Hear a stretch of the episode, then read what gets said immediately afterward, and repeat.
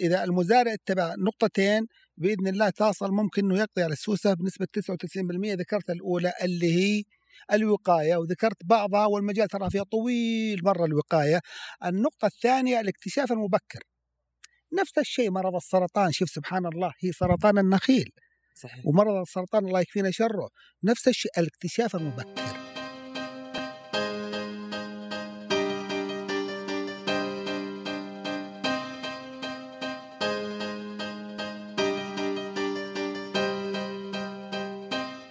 أهلا بكم في بودكاست مطرقه حديثنا اليوم راح يكون شيق جدا عن موسم التمور وعن التمور والرطب بشكل عام في مناطق المملكة العربية السعودية يشرفنا الليل أن يكون النقاش مع المهندس عبد العزيز الرجاعي صاحب محلات ومزرعات الرجاعي أهلا وسهلا أبو محمد يا هلا والله حياك. شرفت ونورت. الله يسلمك اليوم إن شاء الله ودنا يا أبو محمد نثري اللقاء للمستمعين والمشاهدين كيف كانت بداياتك في عالم التمور ودخولك لهالتجارة؟ وأنت أخوي عبد الرحمن الدوسري صراحة شرفتنا بالجلسة هذه وطبعا أنت من الشباب الواعد وأنا أعرف عنك معلومات إنك آه، صاحب مزرعة آه، فردة ولك متجر إلكتروني وما شاء الله أنت من الشباب النشط. الله يجزاك وأنت من جد يعني آه، تعد يعني مثل يحتذى فيك بين الشباب. شكرا لك فأنت شكراً أنا. يعني شهادتي مهما كان مجروحه فيك فأنت من الشباب المميز في تجارة التمر. طيب أبو محمد خلينا نبدأ الحديث حول بداياتك في تجارة التمور وكيف دخلت العالم هذا وكيف أكيد البدايات في أي مجال راح تكون صعبة. حاب أسمع منك. والله بداياتي غريبة وطريفة ويمكن الحديث طويل شوي. آه، بداياتي كنا إحنا ساكنين بالرياض. في بيت كبير والبيت هذا فيه 120 انخلة. ما شاء الله. والوالد رحمة الله عليه كان متعلم لكن كان يهوى آه، النخيل بشكل عجيب وكان يجيب النخيل آه، النادر. يعني كان بهذاك الوقت آه، يعني جايبنا البرحي من العراق. ما شاء الله. من عام تقريبا حوالي 85 هجري. وهي كانت بدايات البرحي من العراق أصلا. هو طبعا معروف. صحيح. البرحي من العراق طبعا. كان عندنا البرحي وما كان الناس يعرفون البرحي وفي البيت هذا كان عندنا 120 خلا. نشأت طفولتي وأنا بين النخل هذولي. البيت كبير مساحته حوالي 3000 متر. ما شاء الله. وفيه آه، بركة وفيه ارتواز كأنه مزرعة. كأنه مزرعة. كأن وهو بيت بالرياض. داخل مزرعة. إيه وهو بالرياض. يعرف يعني لو أقول لك ما نطلع من البيت. كل شيء فيه حتى الأشجار غير النخيل. بداياتي إني أنا عشقت النخل عشق وإذا جاء الوالد وأنا صغير يعني بدون مبالغة عمري خمس ست سنوات يبغى النخل هذه طلعت هذه تحتاج تلقيح يبغى. أعطيها البرنامج كله. وكان إذا جاي بتمر يقول خلوا عبد العزيز يروح يخرف لي. تقول الوالد الصغير ما يعرف قال هذا هو اللي يعرف التمر. ما شاء الله. مو ب... يعني. بداياتك يا أبو محمد كان من ست سنوات سبع سنوات في هالعمر. أقول لك نشأت. ما شاء الله طفولتي كلها. اللي صار إنه سبحان الله لما صار عمري عشر سنوات طبعا بالفترة هذه الوالد ما يبيني أرقى النخل. اذا راح. لشغله جاء لقى النخل ملقح. ما يدري ملقحه أنا اللي ملقحه. ما شاء الله ما شاء معي المحش وارقى النخل والقح واستمتع. وكل شيء لأني ال- الوالد إذا رقى النخل قاعد اتفرج عليها أشوف الله حفظت الأشياء. شغف. الوالد يقول لك يهوى ما يجيب عمال من برا إذا خلص شغله جاي يشتغل بالنخل اللي صار لما صار عمري عشر سنوات توفى الوالد الله يرحمه. رحمة الله عليه. فكانت المشكلة عندنا من اللي يبغى يصلح النخل وأنا أعد نفسي إني أنا فاهم وعارف عند أهلي قال لا أنت بزر أنت وش عرفك أنت وش يدريك. وأنا مصر ورفضوا. فراحوا وقت التلقيح راحوا وجابوا ناس من الدرعيه والسنة هذيك أقرب منطقة كانت فيها أقرب فيها من- النخيل للرياض أي نعم. صحيح. وكان يعني ممكن نلقى فيها ناس اللي يعرفون النخل. جابوا من الدرعية ولقوا النخل ثلاث ارباع النخل شيص. سبحان الله. يعني ما يعني فشل. معناته ان اللقح ما كان ما كان جيد. ما كان جيد صحيح. لما جت السنة الثانية صار عمري 11 سنة. الأهل يتركوني لا قالوا لي لا إيه ولا لا. وصرت أنا شغل الماكينة وسقي ولقح كل شغل النخل أسويه. ما شاء الله. وكانت متعتي. أطلع من المدرسة على طول. وإذا جيت بتدورني الظهر العصر المغرب فوق انخله ما شاء الله تبارك الرحمن. بدون مبالغة أجلس فوق النخاله الساعة ساعه طبقه التمر قد آكل واستمتع واوخر بس. إلين صار عمري 13 سنة. بدأت مرحلة ثانية. بدأت المرحلة الثانية المهمة. بين البيت بحكم إنه ورثة. وحنا من كذا أم. وانتقلنا البيت وسكننا في بيت ما فيه ولا نخلة. تغيرت السالفة عندك الآن. أنا لو أقول لك إني مرضت مرض. سبحان الله. ما قدرت أتحمل أعيش بالبيت هذا. ما في جيران ما في نخلة ما في شيء. مثل المجنون. وقسما بالله إذا قمت أمشي بالشارع ما تشوف عيوني إلا على النخل. بس أناظر النخل. سبحان الله. فقدت شيء كنت هاويه. شيء مو. معقول. طبعا أنا ب... آه... بعد هذه أنا أبغى الحين أشبع رغبتي هواياتي حبي صرت أروح للجيران ما تبون أحد يصلح نخلكم مجانا. عجيب عجيب. أقاربنا وأروح وقمة المتعة ولو أحد أعطاني فلوس اعد انه إهانة. ما آخذ فلوس أرفض. أحس إني أنجزت عمل أنجزت نجاح. لما صار عمري 17 سنة وأنا ماشي على الحال. طبعا زرعت نخرب البيت هذا حوض صغير. وسط البيت الجديد. البيت لأنه صغير يعني مساحته 400 متر هذا 3000 ما شاء الله. لما صار عمري 17 سنة قمت أفكر إني أشتغلها عمل تجاري. لكني ما عندي الموجه ولا عندي أحد أقدر أثق فيه. وإخواني يعني مو بهذوك الخبرة ولا عندي زي ما تقول مثلا عم كبير أو خال أو شيء يعلمني وطاغي علي الخجل بنفس الوقت ما أدري يعني هل العمل اللي اسويه صح ولا لا إني أسوي سجل تجاري وأجيب عمال واشتغل بالنخل كأني أحس إن فيها عيب شوي وأنا ما أدري كان, فا- كان الهدف استئجار يا أبو محمد صح؟ لا لا أنا ال- ولا بس إلى الآن؟ لا إلى الآن توي أنا الآن توي الحين عمري 17 سنة فجيت وشفت رؤيا شفت كأني دخلت بيتنا القديم رؤية منام ها؟ منام. ورحت الأحسن نخالة كان يحبها أبوي. النخالة هذه بالذات أبوي يحبها بالمرة. ودائما عبد العزيز جيب لي من الزاملية اسمها زاملية.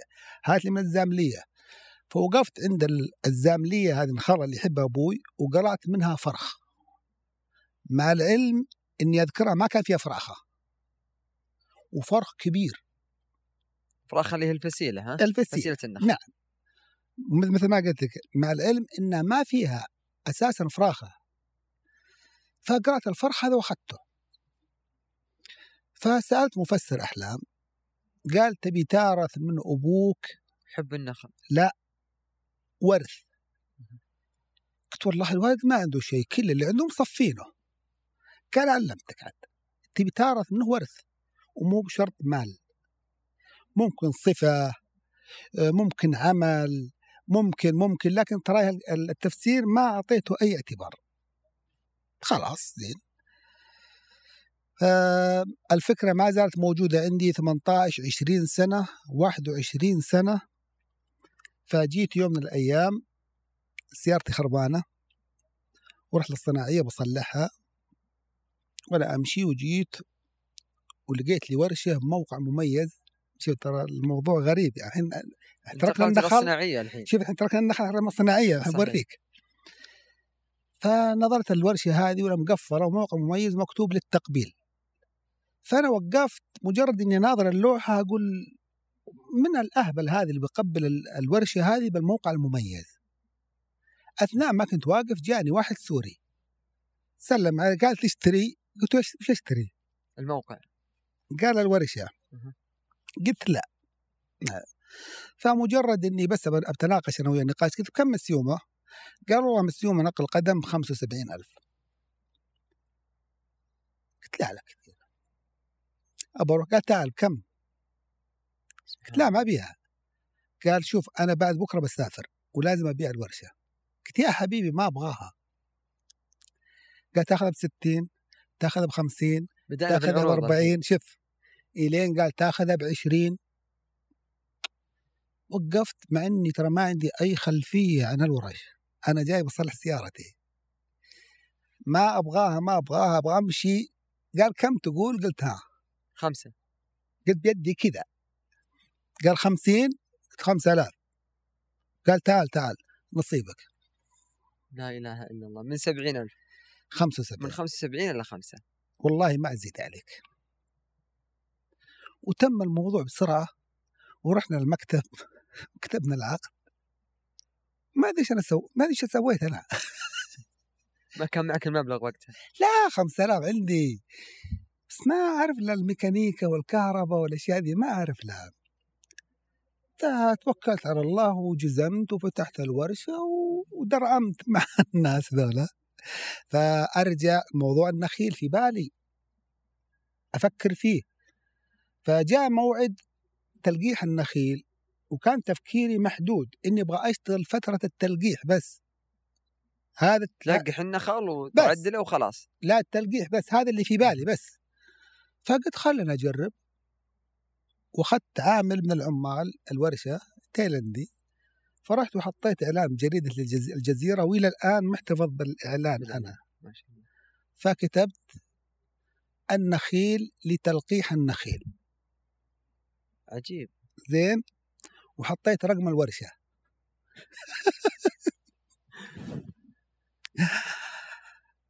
هي مجرد تجربة. وأرجع مرة ثانية واقول ترى عندي خوف. ما أدري أنا أسويه. هل هو صح؟ هو عيب؟ مو ما في أحد يوجهك ما. أدري. ما أدري إيش أنا بسوي. فجيت بدري للورشة بعد ما حطيت الإعلان ب 100 ريال. وقل الاعلان ترى لحد الآن موجود عندي. محتفظ فيه. فالتليفون ما وقف. عندنا خلطين تبغى تلقيح بكم؟ مم، 50 ريال. طيب خلاص يلا يعطينا الوصف. عندنا ثلاث نخل هذا بالبيوت. وصرت أول شيء أطلع بالخفية. ولا حد يدري عني أبد. معي المحشات ومعي اللقاح. وأروح لهالبيوت ومخفي اسمي. لأن مثل ما قلت لك ارجع أنا ما أدري هل أنا أسوي صح ولا لا. والله خلال أسبوع طلعت لي 5000 ريال. خلال. أسبوع. في ذاك الوقت؟ بهذاك الوقت. قلت حبيبي 5000 ريال وأنا قاعد بهالورشة وراها العمال ما طلعت لي بالشهر 5000 ريال. صرت آخذ العامل التايلندي فكثرت الاتصالات. وكنت التليفون أخليه وأقفل عليه بغرفة الورشة عشان ما حد يرد. فقط أنت اللي تقوم بالعمل يعني أنت اللي ترد عليه إيه، وأنت اللي طبعا من. ضمن المواقف الطريفة. إنه بعض المرات ممكن التليفون آه، المكتب مفتوح وأي واحد يرد على التليفون يجوا النخيل تلقيح النخيل لا يا أخي هذه ورشة سيارات. سكر سكر اللي موجودين ما يعرفون. وقلت لك هذا السر. وكل ما جيت قال والله يا أخي شرور الناس يتصلون تلقيح النخيل وأقول لهم هذه ورشة سيارات هذه ورشة سيارات. ما أدري إيش فيهم الناس هذا وأنا ساكت. آه الناس الآن فتحوني. واشتغلت الموسم كله تلقيح لمدة شهر.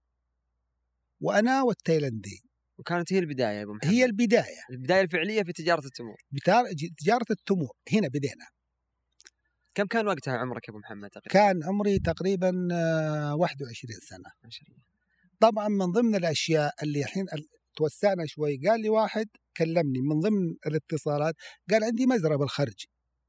وش رأيك تلقحها وتعدلها وتخرفها وتبي الثمر ولك نصه؟ الله أعطاك عرض. والله زين. صح. رحت مزرعة فيها 700 800 نخلة وأنا والتايلندي نروح. نقوم الفجر. نخلص يوم هناك الظهر نرجع نجي العصر نكمل بالرياض. نلف على هالبيوت. فحسيت خلاص عرفت إن الموضوع زين. فالناس صاروا الآن يكلموني. طبعا أنا قلت لك التلقيح. ما تعدلون إلا نعدل الآن شغلة ثانية. ما تكربون؟ أوه الدعوة كبرت شوي إلا إيه، نكرب طبعا التكريب اللي هو تكريب الك... اللي هو الكرب الكرب. كرب النخل. الكرب إيه. ممتاز. ما تسمدون؟ إلا نسمد يلا. ما ترشون؟ صارت عملية كاملة اي اي الموضوع توسع. لا عفوا أنا بصحح معلومة بس. أنا كنت كاتب النخيل لصيانة النخيل. بعدين برجع صيانة. النخيل؟ لصيانة النخيل كاتب مو بالعناية بالنخيل. ما تقرعون ما تبيعون والموضوع صار كبير. صار في احتياج في السوق وما في أحد ساد هذه. وبعدين ما في مؤسسة ولا في أحد يقوم متخصص متخصص. بالنخيل.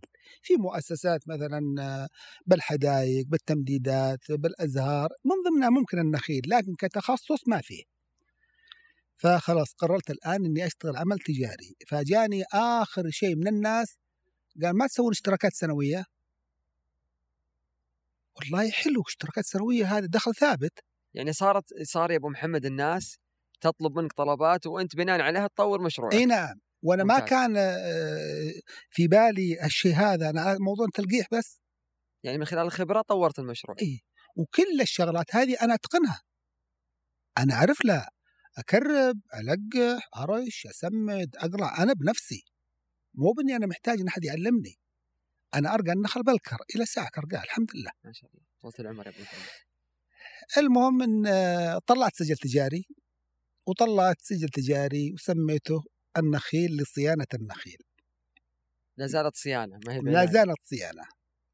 فجاني واحد واتصل فصمم إلا إنه يقابلني ويشجعني ويا أخي بالعكس آه، هذا عمل مميز وهذا شيء زين. فرحت له في البيت فقال لي قهواني وجلست عنده ابن الحلال وأعطاني تشجيع ورفع من معنوياتي خاصة لما شافني صغير عمري 21 سنة وهذا مجالي ف قال لي الاسم كبير النخيل لصيانة النخيل طبعا من ضمن التعليقات الناس يتصلون ما توظبون نخلة يسعى الصيانة ما إيه. أكيد. آه، ما تغيرون بواجي نخلة يعني تعرف بعض الناس عندهم تنمر شوي لكن يلا مشى فهذا قال لي لازم تختصر الاسم يعني شل النخيل صيانة النخيل الاهتمام بالنخيل آه، العناية بالنخيل. يوم قال العناية بالنخيل عجبني الاسم. أتوقع إنك ثابت عليه للآن يا أبو محمد. ثابت عليه. صحيح. سميتها مؤسسة العناية بالنخيل. واستخدمت أمانة. ومشيت في المجال هذا كله.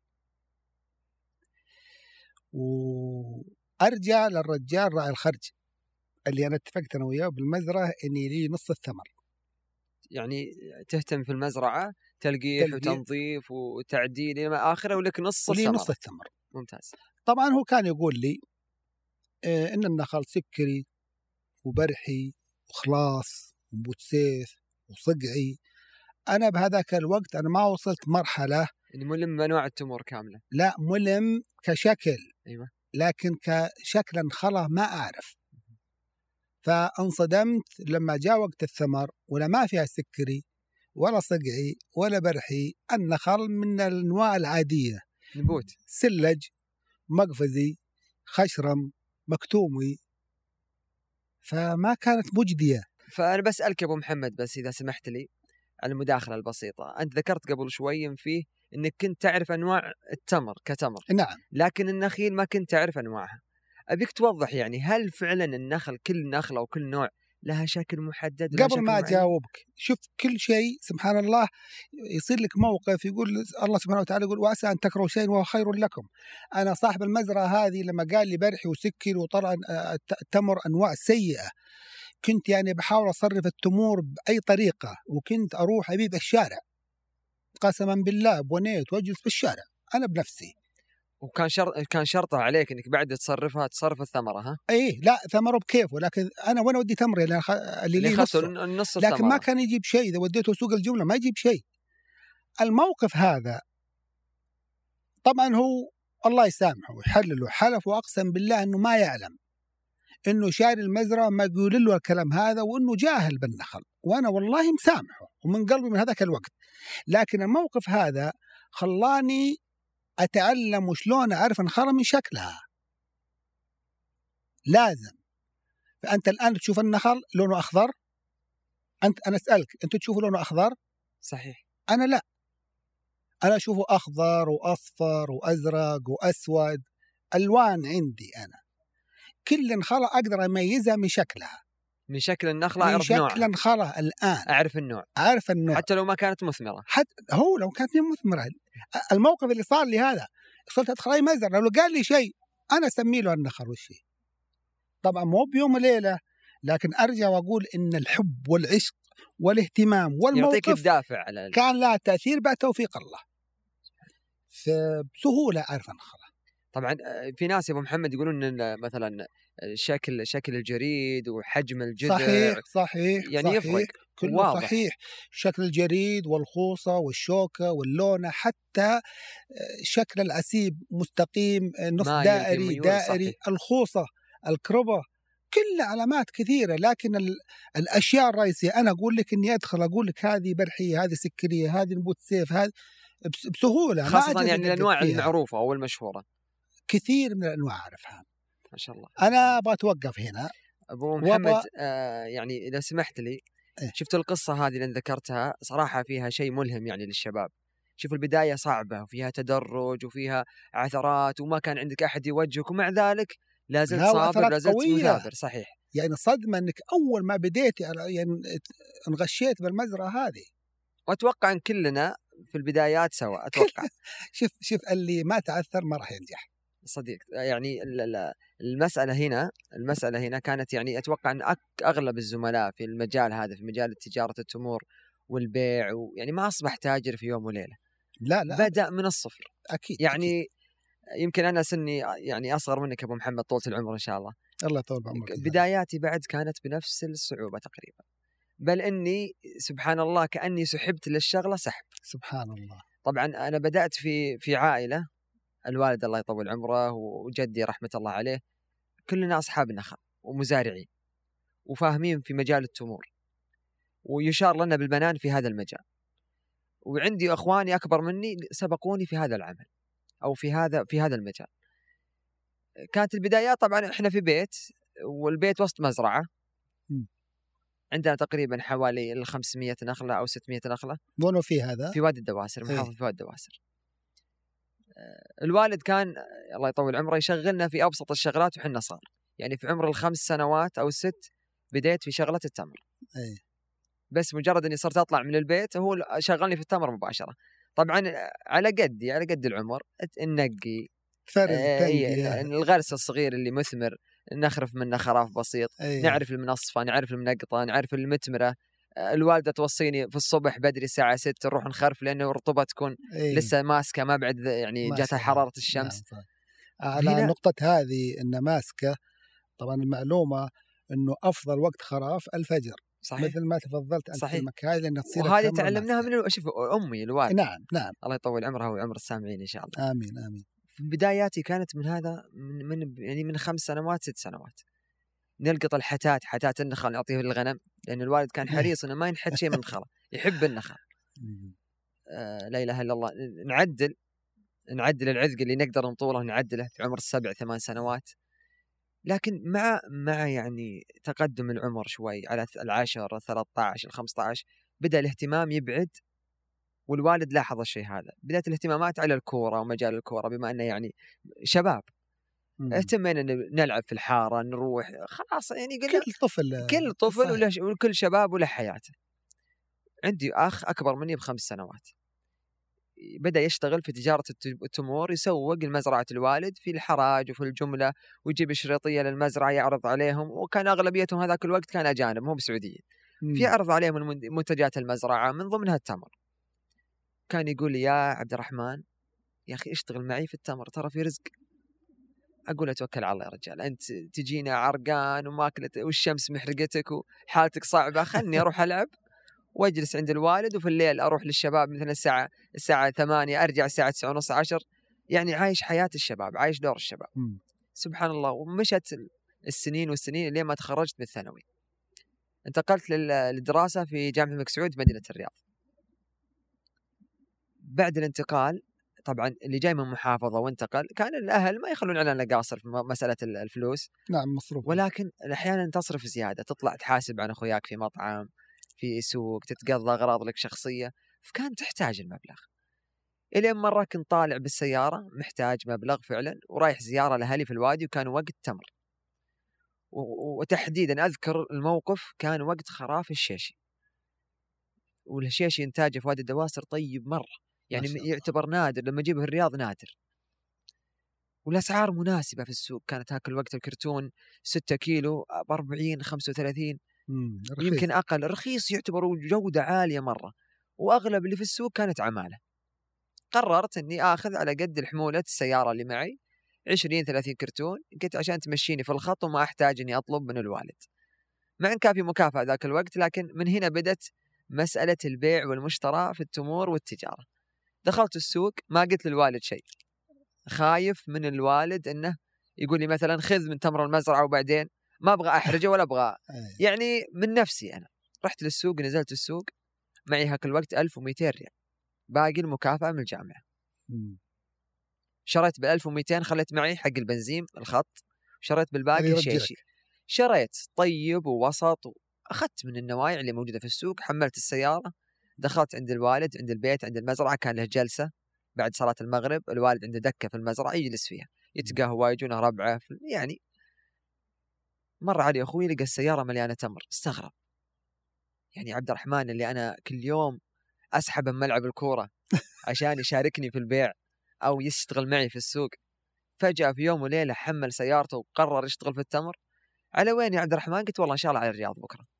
قال وهذا التمر؟ قلت التمر وصايا زين. ما قلت إني أنا بشتغل ولا قلت هذا وصية أحد موصيني يداري إني جاي من الوادي فبغى تمر وأنا جبت له. قال الله يوفقك توقع في الخط بس عشان الهواء و... رحت للرياض وصلت هنا الرياض كان أذان العشاء. وقفت عند جامع الراجحي. بعد صلاة العشاء. ما أعرف الآن كم ممكن يجيب سعر مشتراي متوسط تقريبا 38 ريال كراتين 6 كيلو. وقفت عند جامع الراجحي صلاني العشاء طلعت العالم بعد الصلاة إيش هالنوع اللي معك يا ولد؟ أنا أعرف التمر، ما يعرفونه إي إيش هالنوع؟ لا يعرفونه بس هم شافوني صغير إيه فما يدرون هل هذا يعني يمكن ماخذه من أحد، يمكن جاهل بالتمر، إيه قلت هذا شيشي. قالوا إيش جودته؟ قلت والله أنا يعني سني صغير لكني فاهم في التمر، هذا شيشي وطيب. كم سعره؟ قلت والله ما أدري إلى الآن كم البيع لكن يجيب الله نصيب. قال لي راح جملة من 65 ما يعني جاب لي. دبل ما شاء الله دبل القيمة. إيه. طبعا يعني جتني كذا سبحان الله توفيق من ربي إني لاحظت إنه الآن هذا بيشتري جملة من 65 معناتها إن سعره الفعلي في السوق فوق المية فوق أعلى طبيعي رفضت قال لي ب 70 رفضت قال لي خلاص آه، ما راح أشتري جملة بس باخذ أربع كراتين ثلاث كراتين كم تحسبها؟ قلت 100 إيه. يعني سعرت تسعيرة أنا بوقتها لو أصر علي ممكن أبيع بالسبعين لكن سبحان الله توفيق من ربي. رفضت إني أبيع إلا ب 100 خذ أربع كراتين وبقى معي حوالي يمكن ال ال 25 أو ال 30 نشبت. جلست راحوا الناس بعد الصلاة أنا ما أدري وين ما أروح. مثل الأربعة. ما بعت الأربعة. آه. وجلست محلي ما أدري وين أروح. توكلت على الله صليت الفجر نمت صليت الفجر وطلعت لسوق عتيقة. طبعا سوق عتيقه اللي ما يعرفه المشاهدين يعتبر حراج حراج التمور بعد صلاة الفجر في السوق إلى الآن. نعم نعم صحيح. جملة للتمور. جيت بدخل الحراج قال لي ممنوع أنت لازم تكون مزرعة ولازم تكون مسجل عند الدلال ولازم. أوه. قلت والله أنا أول مرة أدخل في مجال التمور وإذا كانكم تساعدون معي إني أحرج عليه؟ قالوا لا ما نحرج. بس انتظر لي أنت الحراج وممكن تنزل بضاعتك وتترزق الله فيها. جلست لين الساعة ستة ونص سبع نزلت البضاعة ما جلست يمكن ربع ساعة. بعتها من 90 ومن 100 ما شاء الله. كانت هنا سبحان الله زي الإشارة اللي جاتني أنه فعلا عالم التمور والتجارة في التمور شغلة إحنا غافلين عنها. ونصيحة أخوي الكبير اللي كان ينصحني ذاك الوقت أني أشتغل معه. كان فعلا على حق. ولكن سبحان الله الشباب ورغباته وهواياته أحيانا تبعده عن مجال التجارة وعن مجال أنه يفكر كيف يبدأ تجارة وكيف يطلع فلوس. تقريبا البدايات هذه كانت في سن ال- العشرين العشرين سنة أو 19 سنة كانت بداياتي في مجال التمور ما شاء الله من هاك الوقت تدرجنا في التمور الحمد لله لين ما وصلنا الآن اللي إحنا عليه. الآن وصلنا إحنا مشاركين في معارض لنا تقريبا ست سنوات بدأنا. على يعني أيام كانت البلدية هي اللي تنظم المعارض في مهرجان الربوه الأمانة. للتمور الأمانة أمانة الرياض صحيح.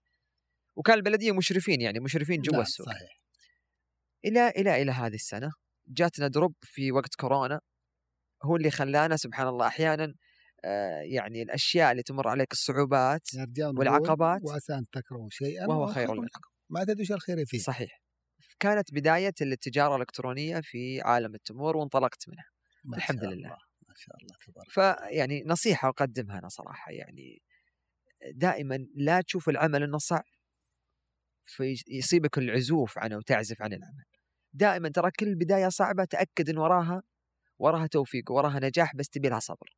صح. لازم تصبر. بالذات يعني في تجارتنا وفي عملنا هذا التمور صعب جدا ومحتاج صبر وممكن توقف من الفجر إلى الليل. شوف آه، ولا تنسى إنه يعني آه، حنا وأنت وأي واحد التوجيهات مهمة. صحيح. يعني سواء من آه، شخص مثلا فاهم وعارف أو أب أو أخ أو تاجر تمور مخلص يوجهك يعلمك. صحيح. يمكن أنت ما شاء الله وأنا اعدك والله من جد يعني أنت من الشباب المكافح المجتهد الله يسعدك يا أبو محمد. وأنا عرفتك مهرجانات التمور الله من يسعدك. تقريبا خمس ست سنوات. صحيح. وأشوفك يعني دائما ما شاء الله واقف على الشغل بنفسك. ما أقول والله وهذا, من. وهذا ترى سر النجاح يا أبو أيوه. دائما اللي واقف على شغلته بنفسه ويشرف عليها واللي يكسب بيعتمد المستهلك. على الغير ولا على. الاجانب ما- راح ينجح. طبعا تدرجنا يا أبو محمد يعني في نقطة ما ذكرتها يعني بعد فترة آه، جاني عقد وظيفي وتوظفت في حوطه بني تميم. وكان لا زال الشغف معي مستمر شغف التمور الحوطه يبيعون التمر في اسطول إي اسطول سود. كيلوين الرطب الظاهر خرافي إلى الآن الظاهر ومسي عليهم أهل الحوطه من هالمنبر. يعني كان سوقهم جميل وبسيط ويساعدونك وأغلب المتواجدين فيه كانوا يعني سعوديين. شجعنا على العمل كذلك. الكلمة اللي قلت لك إياها صحيح. إنه التشجيع له دور. أكيد. شوف يعني جاك تاجر وشجعك يا وليد اشتغل سوي حط هذا. يسوى كذا هذا يجيب كذا. هذا كلها عوامل تدفعك لل- لل- للأمام. صدق. لكن إذا جاك واحد يحطمك هذه مصيبة. كان الشغل يا ابو محمد على وقت الحوطة كان في الرطب. والرطب مكسبه طيب ولكن شغلته متعبة مرة. صحيح. لأنه يومي. صح. بشكل يومي نفس الخضار والفواكه. ولازم التصريف يومي. لازم تصرف ولازم تجازف ولازم تخلي قلبك حجر. طيب شوف أنا بقول لك آه، تكملة بس ال- قصتي أنا مع التمر.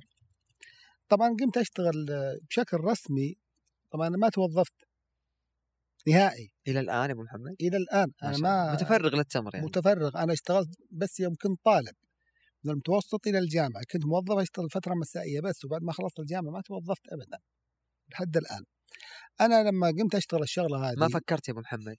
بالوظيفه يعني ما جاتك أيام حسيت إن عندك ضائقة مالية؟ لا لو كان لا عندك لا راتب وأمان وظيفي اللي نسمع الحين. قسما بالله إذا دخلت الأسواق الآن مثل ما يقولون والله نحتري الراتب يجي إني أدخل الأسواق آخر الشهر والحمد لله الجيب عامر الحمد وأستطيع لله. إني أشتري أي و... بأي وقت مو بنتظر الراتب إني دائما أحمد ربي وأشكره. الحمد لله. وكثير من الموظفين يقولون نستنى الراتب إلى يجي صحيح. فهذه أنا دائما أذكرها وأشكر ربي بالليل والنهار فيها. الله الحمد لله. أبو محمد. الأمور ممتازة ما كانت. شاء الله. أنا أقول لك آه، اشتغلت رسمي خلاص آه، مجال النخيل. التمور كان مجالها 10% الصدمة اللي أنا انصدمتها هذه بالخارج أثرت علي تأثير كبير. اللي هي أول اللي هي أول, أول شيء اللي أول اجتهدت- شغلة مسكتها. اللي مسكت المزرعة وما طلع فيها الأنواع اللي كان يقول لي إياها. وطبعا ما جابت لي مردود. مردود ما جابت لي لكن يعني بس تعلمت فيها. تعلمت. المردود كان يعني مردود خبرة. خبرة. صحيح. أحيانا يعني أبو محمد المردود ربما ما يكون مادي صحيح. لكن الخبرة اللي تكسبها صحيح. في السوق وكانت سبحان الله. السبب يعني بعد إرادة الله. إني أعرف انخرم من شكله اتعلمها غصب. المراد إني قمت أشتغل 90% مجال النخيل. توريد وغرس وبيع وكل شيء و10% تمر. فكنت أتعامل مع ناس بالقصيم وبريدة وبعنيزة ومع شخص أنا بذكر اسمه. لأن له فضل علي بعد الله يستاهل. كبير. هذا الشخص هو الشيخ أبو سليمان عبد الله الطويرب. نعم واكرم ومن آه، رجال أفاضل ومن تجار التمور بعنيزة. يستاهل. فكنت أتعامل معه بالنخل يقول لي اشتغل بالتمر كتاجر كبير وأنا أرفض. قال المفروض أنت اللي تشتغل مو بحنا. وش كان سبب الرفض يا أبو محمد؟ الرفض الصدمة هذه مأثرة علي. اللي هي ال- البداية الأولى. البداية. اشتغل 10% لكن كتاجر كبير لا. يعني طلبات خاصة تقريبا. شيء محدود. يعني أحد اتصل عليك قال يا أبو محمد وفر لي كمية كذا سكري. عمر النخيل يطلبون مني لكن كتجاره ومعارض ومزرعة لا. فهذا كان أبو سليمان يصر علي اشتغل بالتمر اشتغل بالتمر ابن حلال وقسما بالله وأنا بعنيزه وأنا بالفندق وأشوف رؤيه والرؤيه هذه عندك قصص مع الرؤيه يا أبو محمد. إي والله. طبعا رؤية. أنا برجع الرؤيه الأولى حقت الفرخ وانخله وقال لي تعرف من أبوك ورث؟ اللي ورثته خبرة النخيل. وحب النخيل هذا اللي ورثته من أبوك هذا كان تفسير الرؤيا. الرؤيا الثانية هذه بعنيزه شفت زي ما تقول يعني عدة مدن كل واحد يتفاخر بالتمور اللي عنده. صحيح. أهل الرياض شوف التمور اللي عندنا أهل بريدة. جيت أنا قلت لهم قلت تعالوا شوفوا تمور عنيزة. تعالوا شوفوا. فجيت دخلتهم العنيزة شوارع عنيزة كلها اسطول تمر. السيارات ما تمشي فيها كلها مفروشة فرش. وأقول شوفوا شوفوا التمور شوفوا التمور. كميات تمور كميات إلين وصلت السوق القديم. وأقول شوفوا تمور عنيزة. طبعا بهذا الوقت أنا جاي أبغى أجيب طلبية خاصة. نمت وشفت الرؤية هذه وراحت علي نومة ورحت للسوق الساعة 8 الصبح. طبعا خلاص راح الحراج. راح الحراج. وطبعا الحراج لازم بعد الفجر. وجيت أنا ما بيجلس يوم ثاني. أنت كان نية مشترى يا أبو محمد صح؟ كان نيتك مشترى من الحراج. مشترى بشتري لناس خاصين موصيني. فأول من قابلت قابلت أبو سليمان. قال لي أنتم يا أهل الرياض راعي النوم؟ قلت يا أبو سليمان تراها واصلة. تراها واصلة معي مرة. قال لي أنتم راعي النوم؟ قلت أبو سليمان تراها واصلة معي قال تعال أنا ببيعك تمر وأنا أقول لك كم مرة اشتغل بالتمر. راح وجابني بكبرة كبيرة مليانة اسطول تمر سكري قشر. قال هذا تمري. قلت وين؟ قال هذا. قلت وين؟ قال كل اللي بالكبرة هذا لي. ما شاء الله. 9000 سطل ما شاء الله. قلت وين تبي تبيعني؟ قال ببيعك ال 9000 هذول كلها قلت لا وين ال 9000 الله يجزاك خير. قال يا أبو محمد طعشوري أقول لك أنت المفروض تشرب التمر وأبو حنا أنت تعرف التمر أكثر منا. خذ التمر وبجيب لك سيارات وعمال يحملون ودوا المصانع واكبسوا فاكيوم اللي هو تمر مشفوط الهواء. وبهذا بهذاك الوقت ما كان معروف إلا في مصنع واحد مشهور هنا بدون ذكر أسماء. صحيح. وشوف في مهرجان التمور مقام اشترك فيه. قلت أنا أشترك برا طب؟ قال لا أبغاك تشترك بالتمر التمر. المكبوس وإذا قلت بكم شاريها؟ قال شاري السطر بثمانية. 8 ريال؟ إيه قال ربحني. قلت له نص قال الله يربحك قلت الله لا يربحك هونت قال لا بعتك خلاص. قال اسمع ابى أجيب وابي أنت سايم تبي الفكة؟ أنا ب... ما توقعت نص ريال تبي تسده. قالوا إذا خسرت أتحمل خسارة أنا عشان كذا أنا ذكرت اسم الرجال. يستاهل. قال إذا خسرت أتع... خسرت أتحمل خسارة أنا. وسدد على راحك. وبيجيب لك العمال دعم وتشجيع. على اعلى. مستوى ما شاء أنا الله. أرجع مرة ثانية أقول الداعمين لهم دور للمبتدئين يا أخي. صحيح. فحملناها بخمس دينات جاب لي عمال وحاسبهم هو. وحاسب أجرة السيارات. وجيت للرياض وصنعتها بخلال ثلاثة أربع أيام. وجيت لما المهرجان. اللي هو ذاك الوقت كان مهرجان ربوه نفسه. مهرجان الربوة نعم. طبعا كنت أشارك بالرطب. فأول ما نزلت هذا كل المشاركين يعني كانوا. ينتقدوني. وش ذا؟ هل جاي من هالتمر والله من جد يناظرون متعجبين ما كان هذاك الوقت كان ما كان مشهور اللي هو المكبوس. ما كان مشهور. الموجود الآن في ما كان مشهور ولا كان يباع بالمهرجان. كان فقط آه، رطب ولا ثلاجة نثر. فكنت آخذ آخر محل والحالي يمكن قدامي عشر محلات فاضي ما فيها أحد. لكن الناس يوم شافوه وقسما بالله بالعربيات على شاء الله. 30 و40 و50 كرتون. وما كملت لي أسبوع إلا أنا بايع الكمية كلها. 9000 سطل 9000 ما شاء الله. كم مكسبي؟ مكسبي منها 70000 ما شاء الله. وأروح للقصيم وأروح لأبو سليمان الله يجزاه خير. آمين. وأجيب له كرتونين أعطيته كرتونين أول ما فكى قال تمري قلت قال لي شد حيلك جزاك الله خير بعتهن وهذا شيكك. قال ما قلت لك اشتغل بالتمر امش معي. شوف الحين وش سوى لي الامر ثانية. ومر يجيبين يجيبني عند الدلالين بعنيزه ومر يناديهم أربعة خمسة. قال هالرجال يعرف بالتمر. ويبي يشتغل بالتمر. على مستوى ونطاق كبير. بيعوه آجل وأكفله بمليونين. ما شاء الله. والله العظيم من هذا اللي صاير. يعني أخوي ما يسويها صحيح؟ بيعوه آجل واقفلوا بمليونين. هاك الوقت السيولة قليلة يا أبو محمد. قليلة؟ وانت تحتاجها لا. وزود على كذا ومنكمل كلامه قال والله نيجي يوم من الأيام نهار الرجال هذا نيشري تمركم كله. بديت البداية هذه وهذا كله من فضل الله ثم فضل أبو سليمان عبد الله الطويرب. يستاهل يستاهل يذكر اسمه. أي. على هالمواقف الطيبة نعم. يستاهل.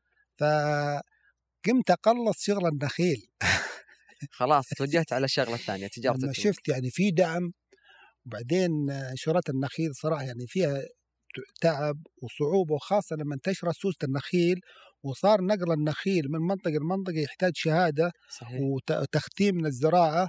فكانت آه، فائدتنا الأساسية تسويق النخيل.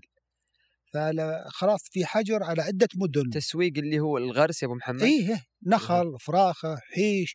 كان آه، هاك الوقت شو أكثر شيء يطلب يا أبو محمد؟ سكري وبرحي. من القصيم. سكري وبرحي. بالدرجة الأولى. فقمت أقلص لا دام صار يعني صار في عوائق الآن وكان اعتمادي الرئيسي من ناحية الدخل على التسويق النخيل والحيش والفراخة آه، تقلص وأكثر الم- المدن صارت مصابة. فانفتح لي باب تجاره التمور فقمت أتوسع وقمت أقلص شغله النخيل إلين عكستها صارت 90% تمور و10% عناية و10% بالدخل. نخيل. إلين وقفت نشاط النخيل نهائي واقتصر شغلي على النخيل. هذا متى كان يا أبو محمد؟ قبل كم تقريبا؟ يوم وقفت شغل النخل يوم وق- موقف التمور. شغل النخيل تقريبا بشكل كلي قبل آه، 12 سنة 10 سنوات. تقريبا. لكن بس باقي المسمى نفسه. غير مسمى أول شيء الأثر العمل اللي أنا اشتغلت فيه حوالي 25 سنة 28 سنة بمجال النخيل. أنا محكم بجميع قضايا النخيل والتمور. ما شاء الله. بقسم الخبراء بشكل غير متفرغ معتمد. محكم بين الشركات والمؤسسات بأي قضية نخيل وتمور. معتمد إني أقدر أحدد الأنواع وفي كثير من الشركات والمزارع يطلبوني إني أطلع طلعاتي طبعا مبلغ وقدره. ما صار عندي عمال مثل أول ولا معدات ولا ونشات ولا شيء لكن صارت الخبرة موجودة عندي وصارت الفائدة أكبر من أول بكثير. أكيد. بس هذه ما صارت يا محمد إلا بعد سنوات نعم، الخبرة نعم. والعمل والكفاح بالاضافه والصبر. إلى هذه إني أقدم استشارات. في مجال النخيل. في مجال النخيل. طيب هل لك تعاون يا أبو محمد الآن مع مثلا مركز التمور مع وزارة الزراعة والبيئه والمياه والله- ولا ولا شيء هذا أتوقع إنه خطوة جاية إن شاء لا الله؟ لا آه، أنا تقريبا يعني آه، بحكم من العمر والسن ومارست يعني أحب ودي أتقاعد من جد. حتى بشغلة التمر يا أبو محمد؟ ودي.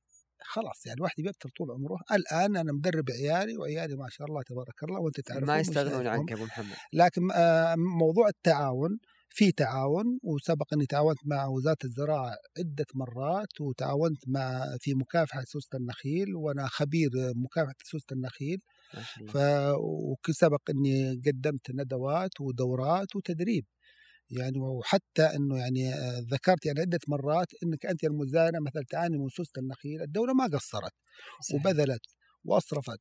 وسوت لكن يا أخي لابد أن تتعاون معها. في إحصائية يا أبو محمد ولا اقطع وعدك في إحصائية أنا قريتها قبل كم يوم إنه اللي يعني النخيل اللي مصابة بسوسة سوسة النخيل الحمراء إيه. تقريبا من حجم النخيل في المملكة العربية السعودية حوالي 30% في حجم صراحة كبير جدا. أنت شايف مثلا عن هذه. 15 مليون نخلة. تدري سوسة النخيل وش كان مسماها؟ أو مسماها الأصلي وشو؟ سرطان سرطان النخيل معناتها سرعة الانتشار. صحيح. الحمد لله أنا متمكن منها. وأنا عندي نقطتين أعطيها المزارع وأقول له جيب عمالك ادربهم عليها. إذا- أبو طبقت. النقطتين هذولي فأنا أضمن لك بإذن الله إلى 99% انك إن تبغى تقضي على النقطة الأولى يا أبو محمد. النقطة الأولى الوقاية. لازم يصير عندك وقاية. الوقاية لها شروط. لازم ما تسوي كذا وسوي كذا وسوي كذا هذه كلها وقاية. وضح أبو محمد شوي. أوضح. وضح. خلي يعني المشاهدين يستفيدوا طيب أنت الحين الوقاية لازم تعاون مع الزراعة. الزراعة صحيح. ما ما بقادر تغطي على حوالي 33 مليون نخلة. صحيح. ما تقدر. أول شيء النظافة من المخلفات. ما يبقى عندك مخلفات من المزرعة جريد وما جريد هذا كلها جريد والكرب و... والكرب لازم. الثانية التخلص من الفسائل. الفسائل الزايدة؟ ولا كل قدر الفسائل؟ المستطاع. لأن في اللي هو بالذات الرواكيب. الرواكب صحيح. هذه الرواكيب هذه تقريبا 90% الإصابة تجي منها. فلازم تخلص من الرواكيب. طيب أنا تخلصت الآن من الراكوب يا أبو محمد في نخله وكان مرتفع. أيوه. هل أقفل مكانه؟ هذا الم- هنا النقطة المهمة هنا الوقاية. صحيح. لازم تقفل مكانه. ولازم تحط فيه مبيد حتى لو سبحان الله. لأن مجرد ما الحشرة تشم ريحة الجمارة تجي على مسافة 20 كيلو. أكثر الإصابة انتشرت كيف؟ اللي قلعوا فراخه وما سووا وقاية وصارت النخل مجرحة مكشوف فالريحة مكشوف حتى لو دفنها بالتراب. مثل المجروح يا أبو محمد. أيوه مثل, مثل المجروح. لما يتعرض للبكتيريا. هذه الجروح ذي صحيح. تجذب آه، السوسة من مكان بعيد. طيب السوسة تجي تحط ما بين 300 إلى 500 بيضة. مراحل تطور السوسة 45 يوم. تخيل من سرعة 300 انتشار بيضة. رهيبة. إي عشان كذا سرطان النخيل. 300 بيضة لو قلنا سلم منها 100 وال100 راح يطلعون يتزاوجون ونفس الشيء. تروح المزرعة في سنة أنا أرجع سنتين وأقول الوقاية. أنت إذا قلعت فراخ وش تسوي؟ لازم أعطيها الدروس هذه. ما يهمني المبيدات رش لا ترش لا. الجروح. المخلفات الرواكيب الفسائل طيب. قال لك والله يا أخي الرواكيب عندي كثيرة الرواكيب صغيرة ما أقدر أقلعها. صحيح. أعطيه طريقة إنه يقضي عليها بسهولة. اللي هي؟ اللي اما إنك دائما كل أسبوع أسبوعين تحقنها حقن مبيد أو ترشها بديزل بحيث إنها تموت وتنشف. ما تصير يعني أرش الراكوب أحط في قلب في النخلة قلب في ديزل. قلب الركب ديزل. بحيث إنه يموت يبقى مكانه. يبقى مكانه. ولا في جرح وبنفس الوقت لو جت السوسة ديزل تبي تموت. صحيح. هنا أقول لك الوقاية. ان سويت هذه الأشياء هذه كلها طيب طبعا من محمد. ضمن الأشياء الأساسية إنك ما تجيب فسائل من منطقة لمنطقة مصابة. هذه من الوقاية.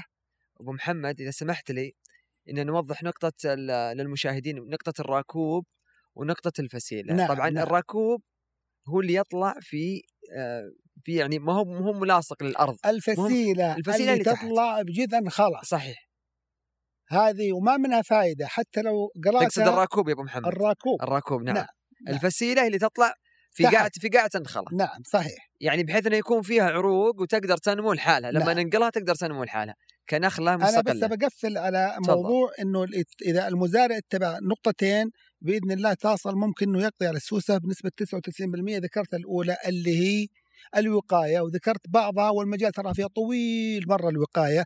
النقطة الثانية الاكتشاف المبكر. نفس الشيء مرض السرطان. شوف سبحان الله هي سرطان النخيل. صحيح. ومرض السرطان الله يكفينا شره. نفس الشيء الاكتشاف المبكر. وشلون تكتشفها؟ أنا جيب لي عمالك جيب لي أي واحد أنا أخليه يعرف شلون اكتشفها. ترى من ضمن الأشياء أنت الآن انخرنت ما تدري إنها مصابة عندك خلفية بسيطة. إذا كان سمك دقيق تبي تسمع اليرقات من داخله يتحفر صحيح.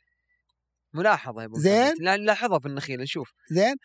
تدري من ضمن الأشياء اللي كنت واحد أقول والله العظيم سماعات طبيب قسما بالله سماعات طبيب أحطها واحط على انخله أنت وتسمع جالس تشخص تشخص يا أبو محمد. والله ما شخص أزيد النخل. عليك قسما بالله. إلى الدرجة هذه يعني من ضمن الأشياء اللي أثناء التدريب أدربهم. يعني هو مو مستوعب مو أقول تعال أطلع السماعة لا وسماعه المانيه بعد ترى. ما شاء الله. طالب نوعية محددة. إيه. هذا ذكرت أخوي عبد الرحمن الآن آه عن سوسة النخيل. أنت بحكم إنك أنت يعني فيه فيه نقطة يا أبو محمد يعني يوم تقول الملاحظات البسيطة إني أسمع الصوت أحيانا نلقى نلقى النخلة سبحان الله بدأ يبان عليها إنها تذبل. جريدها هذه بدأ إصابة هذا واضح إنه إصابة متطورة متقدمة. متقدمة. طيب في الحالة هذه يعني أنا عندي نخل وجدت نخلة مصابة بالإصابة هذه. المفترض علي أنا كمزارع أني أحاول أعالجها بأسرع وقت لأن وجود هذه النخلة المصابة في في المزرعة أنت تتكلم عن بؤرة سرطانية بدأت تنتشر في المزرعة زي ما ذكرت. نعم. يعني ال- ال- السوسة تنتقل من نخلة لنخلة بشكل سريع ما تتصوره. نعم. انتشرت قبل فترة اللي هي الصيادات. صيادات اللي هي كان زي اللمبة. مصيدة معروفة. مصيدة توضع في المزارع فترة المساء ويوضع تحتها سطل السطل هذا نحط فيه مادة أو مبيد أو جرة أو إلى آخره من الأشياء اللي يعني يعني مميتة لسوسه النخيل. طبعا ترى هي قوية هي. أنت عندك خلفية الله. عنها ولا؟ هي عندي خلفية عندي خلفية طيب. عنها. ممتاز. قوية يعني ممسكها قوي مرة. كان أول نصيدها من تحت النخل وهي يعني صغيرة كنا نصيدها ننظف النخل. مع الوالد ونجلس ننظف فيها وزي ما ذكرت نجيب الديزل ونصبه في الراكوب بحيث إنه ما ن- ما نفصله عن النخله ويصير فيه. جرح. كنا نحاول نعالج ولكن يبقى موجودة سوسه النخيل تبقى موجودة يعني الاصابه عندنا لو بقدرها في المزرعة مثلا من أصل 500 نخلة أو 600 نخلة حاليا تزود عن العدد هذا لكن ممكن سنويا عندنا 15 نخلة إلى 10 نخلات في إصابة بسوسه النخيل إحنا نكافح لا ونعالج لا ولكن مقصرين أنت. ولكن يا أبو محمد فيه مثلا أكيد النخيل متصلة في بعضها يمكن تعرف النخيل القديمة كانت متصلة اللي يفرقها مثلا آه، حابوط موية يمشي ولا متصلة. فممكن جارك أو الثاني أو الثالث أو الرابع على بعد 10 كيلو زي ما ذكرت السوسه تجرب تجيك من 20 كيلو أو أكثر. نعم. ممكن هو ما يكافح. تنتقل لك مجرد إنه صار عندك أحد المشاكل اللي ذكرتها قبل قليل نعم نعم. سواء النظافة ما كانت عالية أو مثلا الرواكيب في النخل اللي هي تطلع فوق في النخل أو حتى بعد مثلا بعد الصرام تطلع في مخلفات كثيرة تنشط. مخلفات لكن نرجع نقول آه، إنه أثناء خلع الفسائل إنه ما سوى تعقيم ولا سكر الجروح. صحيح. وهذه أسرع انتشار لها والله يا أبو محمد طيب أنا لاحظت ملاحظة عندي في المزرعة. يمكن أنت لاحظتها عندك ولا لا؟ سبحان الله سوسة النخيل تبحث عن أجود أنواع النخل. يعني مثلا اللي يصاب فيها دائما نلقاه الخلاص سبحان الله. ما أدري مثلا قلب النخله هش بالنسبة لها. غضة غضة. غضة غضة. صحيح كلامك صحيح. سبحان الله نفس الملاحظة لاحظناها في كذا كد- مزرعة. كد شفت نبوت سيف مصابة؟ مستحيل. مستحيل. نبتة السيف ما أنا أقوى منها. ما هنا أقوى من جذعها ولا ولا صحيح. كربتها صحيح. صحيح. لكن مثلا الفحول فحول النخل الخلاص نعم. بعض أنواع الشيشي. وأي نخلة خلع منها فسائل معرضة للاصابه ولا تم معالجة الجروح. صحيح صحيح. طيب أنا ودي أبو أنت محمد ذكرت أنت ذكرت آه، المصايد. صحيح. المصايد أنا آه، ما أقول إنها تكافح. أنت عارف المصايد إنها مجرد إنها تجذب الذكور. حل مؤقت يعني. ما هو بلا شوف أنت إذا طبقت الثنتين هذولي قلت لك أنا الوقايه والاكتشاف المبكر؟ قضيت عليها. المشكلة يا أبو محمد أنا أنا سويت وقاية لمزرعتي الآن. م. وعالجت ونظفت. ممكن مزرعة جنبي انتقلت لها خطأ بسيط من عامل أو خطأ. فردي. عندك الوقاية ثمره السوسه من عندك ما تجيك. منو كيف تجي؟ أنت كل شيء يعني يعني مسوي تحصين طيب أبو محمد خلينا نوضح يمكن المشاهدين يمكن أنا أعرف وبعض المزارعين. الآن السوسه النخيل هل هي تحفر النخلة؟ ولا تشوف الإصابة مكان الإصابة وتتجه له؟ سوسه النخيل مكان الجرح أو مكان الغض من النخلة تحفر فيه. ممكن تجيها مع القلب؟ بنسبة واحد بالألف إذا حفرت من مكان الغض هذا وضعت ما بين 300 إلى- إلى 500 بيضة وطلعت تروح. بعدين فترة نمو من بيضة إلى 40 حشرة يوم كامل 40 45 يوم 45 يوم. صحيح. أنت ذكرت نقطة مهمة. تجي من فوق؟ إيه؟ نعم. سوسة النخيل حشرة طائرة. صحيح. ما تطير ارتفاع شاهق. أعلى ارتفاع تطيره 4 متر. تعرف المعلومة ذي ولا لا؟ هذه معلومة جديدة. صحيح. زين. طيب أنا الخر عندي 6 متر. وشلون جت الإصابة؟ أكيد في سوء وقاية. لا. هي جت الإصابة من الجمارة. جاتها من الآلة وطبعا أصعب واعنف إصابة مع الجمارة ما لها علاج خلاص. إذا جت من عند الجمارة خلاص آه، العلاج إزالة وحرق. طيب الآن عندي أنا عندي النخل الآن أنا مصاب يا بكمل لك. على هذه. تفضل. اللي صار اللي يصير إن مثل ما قلت لك إن الحشرة ارتفاعها مو بارتفاع شاهق. 4 متر بل كثير 5 متر. توقف على جذع النخلة وتمشي. إلين تصل القلب وتدخل منها تدري إن بعض ال- ليش تروح فوق؟ عشان يصير أهش ومنطقة إي دخول؟ منطقة غضة. آه، إن المزارع اللي يحطون الآن أشجار حوالين هذه هاي تعد وقاية. اللي هو يعني يسوونه زي طريقة السور عن النخل زي؟ السوق أيوه. وتخليها مكثفة. تدري إنها وقاية هذه؟ وقاية من من من نعم. من ضمن الطرق الوقاية. وكثف طيب لو كثف كان أي. ساتر يا أبو محمد غير الأشجار؟ أي ساتر أنا حاط ساتر في المزرعة ساتر. مثلا عندي سور سور عادي زي أنا أعطيتك الارتفاع 4 متر أو بقول 5 متر. بحيث إنها مستحيل انها تدخل. مو مستحيل. أنت يعني هذه من آه طريقة من طرق. طريقة من. الطرق هذه. طيب أبو محمد ود أنا ودي إن ننتقل يعني ال- يعني جانب أنا آخر بسألك الحين الحين غال من هذه أنتم الآن بوادي الدواسر أشهر أنواع النخيل عندكم وش هي؟ أشهر أنواع النخيل في الوادي. طبعا عرف الوادي أصلا بالنخيل. شوف أنا ما أبغى المستورد أبغى لا لا لا لا, أي لا, نعم. لا أصل أصل النخلة المزروعة في الوادي. أيوه. السري. كان السري هذاك الوقت يعني كان الوالد الله يطول في عمره ويقولنا القصص إلى الآن. كانت آه، مثلا الجهات الحكومية في مدينة الرياض يطلبون خراف السري كرطب رطب. ما بعد جاء تمر. من الوادي. وتطلع السيارات محملة من الوادي لأن السري حبته كبيرة وقيمته الغذائية عالية. معروفة معروفة لكن إيه، الآن هذا هذا أساس النخل في الوادي. الآن المزارع القديمة عندنا في الوادي أساسها السري. بعد كذا بدأنا نتدرج. جاء الخلاص جانا من الأحساء جانا الشيشي من الحسا والوادي تربته طينيه كم عدلي كم كم نوع يعني؟ يعني مثلا عدلك. شيء يعني. أعد لك السري. تميز بنوع معين اسمه الخلاص يسموه عندهم خلاص وادي الدواسر. هو أصلا نبتة نبتت في الوادي وسميت بخلاص وادي الدواسر مميزة هو أغلى أنواع التمر الآن في الوادي. مم. يعني مثلا الكرتون الموز ال 20 كيلو الشربتلي المعروف اللي هو يباع فيه في الأسواق يوصل 600 700 ريال الأنواع الفاخرة منه النوع المتوسط 350 400 طبعا في أنواع يعني حجمها صغير أو نقول ما هي رديئه أقل من المتوسطة تلقى أسعارها من ال 200 ل 180 ريال. هذه خلاصه الوادي. هذا خلاص الوادي خلاصة معروف. الوادي والسري شكله مميز أقرب ما يكون يا أبو محمد للرزيز. تمره الرزيز اللي هي مبرومة ما لها قشر وغامقة. وغامق لونها. نعم نعم. مميزة في المذاق جدا. وهي أغلى الأنواع وبدأت تنتشر الآن. وهي على فكرة هي أول بواكير الرطب اللي يطيح في المملكة العربية السعودية مع الروثان ومع الغر.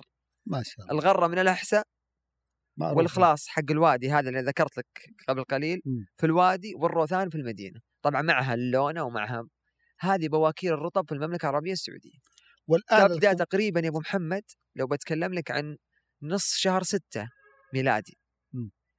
قبل الآن قبل موسم التمر بشهر ونص أو شهرين يعطي ميزة سعرية وميزة تنافسية وقبل ما كان يوصل للرياض بحكم من البعد المسافة لكن وانه رطب. لا لكن الآن الآن نقول يعني أكثر شيء بوادي الدواسر الخلاص. الخلاص خلاص الوادي. والسري. والخلاص المعروف والخلاص الحسا المعروف. يعني. اذكر لي 10 السري 15 نوع. الهشيشي الصقعي. في نبتة مميزة اسمها مقميعة. هذه الآن من من ست سنوات وجاي. مكتسحة سوق الرطب زي السكرية الحمراء بالمذنب أنت أنت عارف إن عدد النخ... النخيل أكثر من 400 نوع أكثر من السعودية. 400 نوع. صحيح. نبت السيف نبوت السلطان الهلالي البرحي.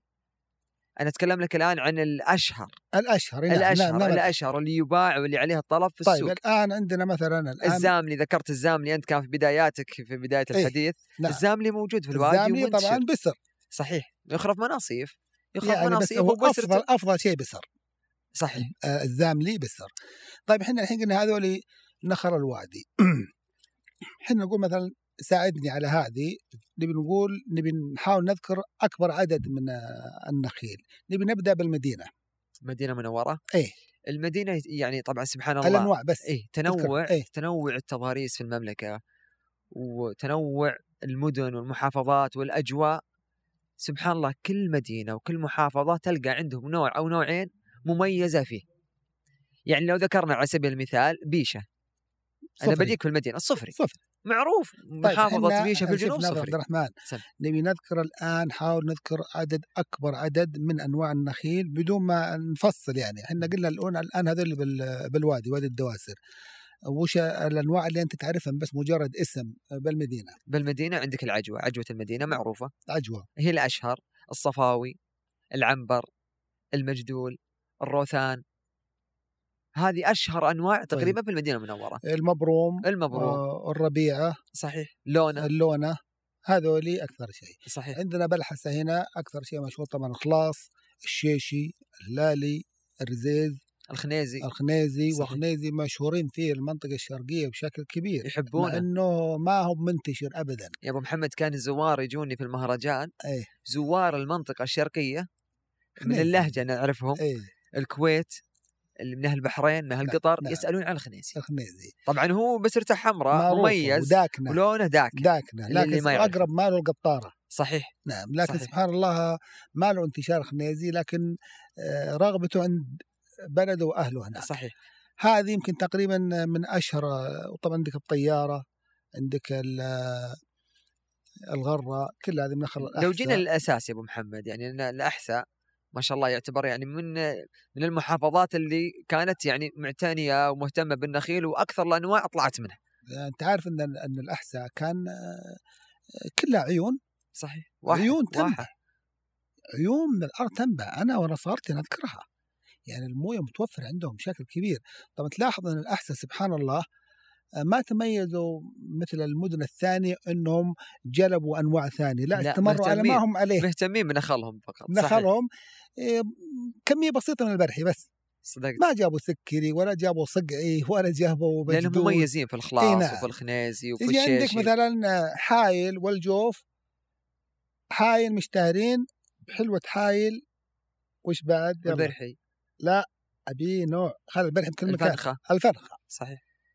حايل مشتهرين فيها الفنخة والحلوة. صدقت. أنا أذكر قصة طريفة بس عن موضوع الفنخة لما كنت أمارس شغل النخل كلمني واحد من الحايل قال ابيك تجي تشوف نخلي. فجيت ونظرت ولا النخل والله ما شاء الله. أنا لهجته حايلية يعني باين عليه. بس تعجبت من النخل. أنا أرجع واقول لك إني أعرف النخل من شكله. قلت ما شاء الله تبارك الله. نخلك هذه برحية وهذه سكرية وهذه ونانة وهذه سكرية حمراء. قاعد انبهر هو أكيد. أنا اللي انبهرت مو من من الحايلي وجابوا للنخل ذولي؟ هذول نخل قصمان ونخل ناس يهوون النخل قلت أنت جايب النخل هذولي؟ عاد عندي حب استطلاع. أنت جايب النخل هذولي ولا شاري البيت؟ قال لا والله شاري البيت من آه، واحد قصيمي. صحيح. قلت لا ماشي. قال نخل لي زين قلت إيه بارح وعدد له. قال ما أبو حلوي قلت لا يعشق قلت لا. نعم. قال ولا فنخة. قلت ولا فنخة. قال عز الله عز الله اللي ما أبو بركة. قلت هذا خلق زينات ذولي.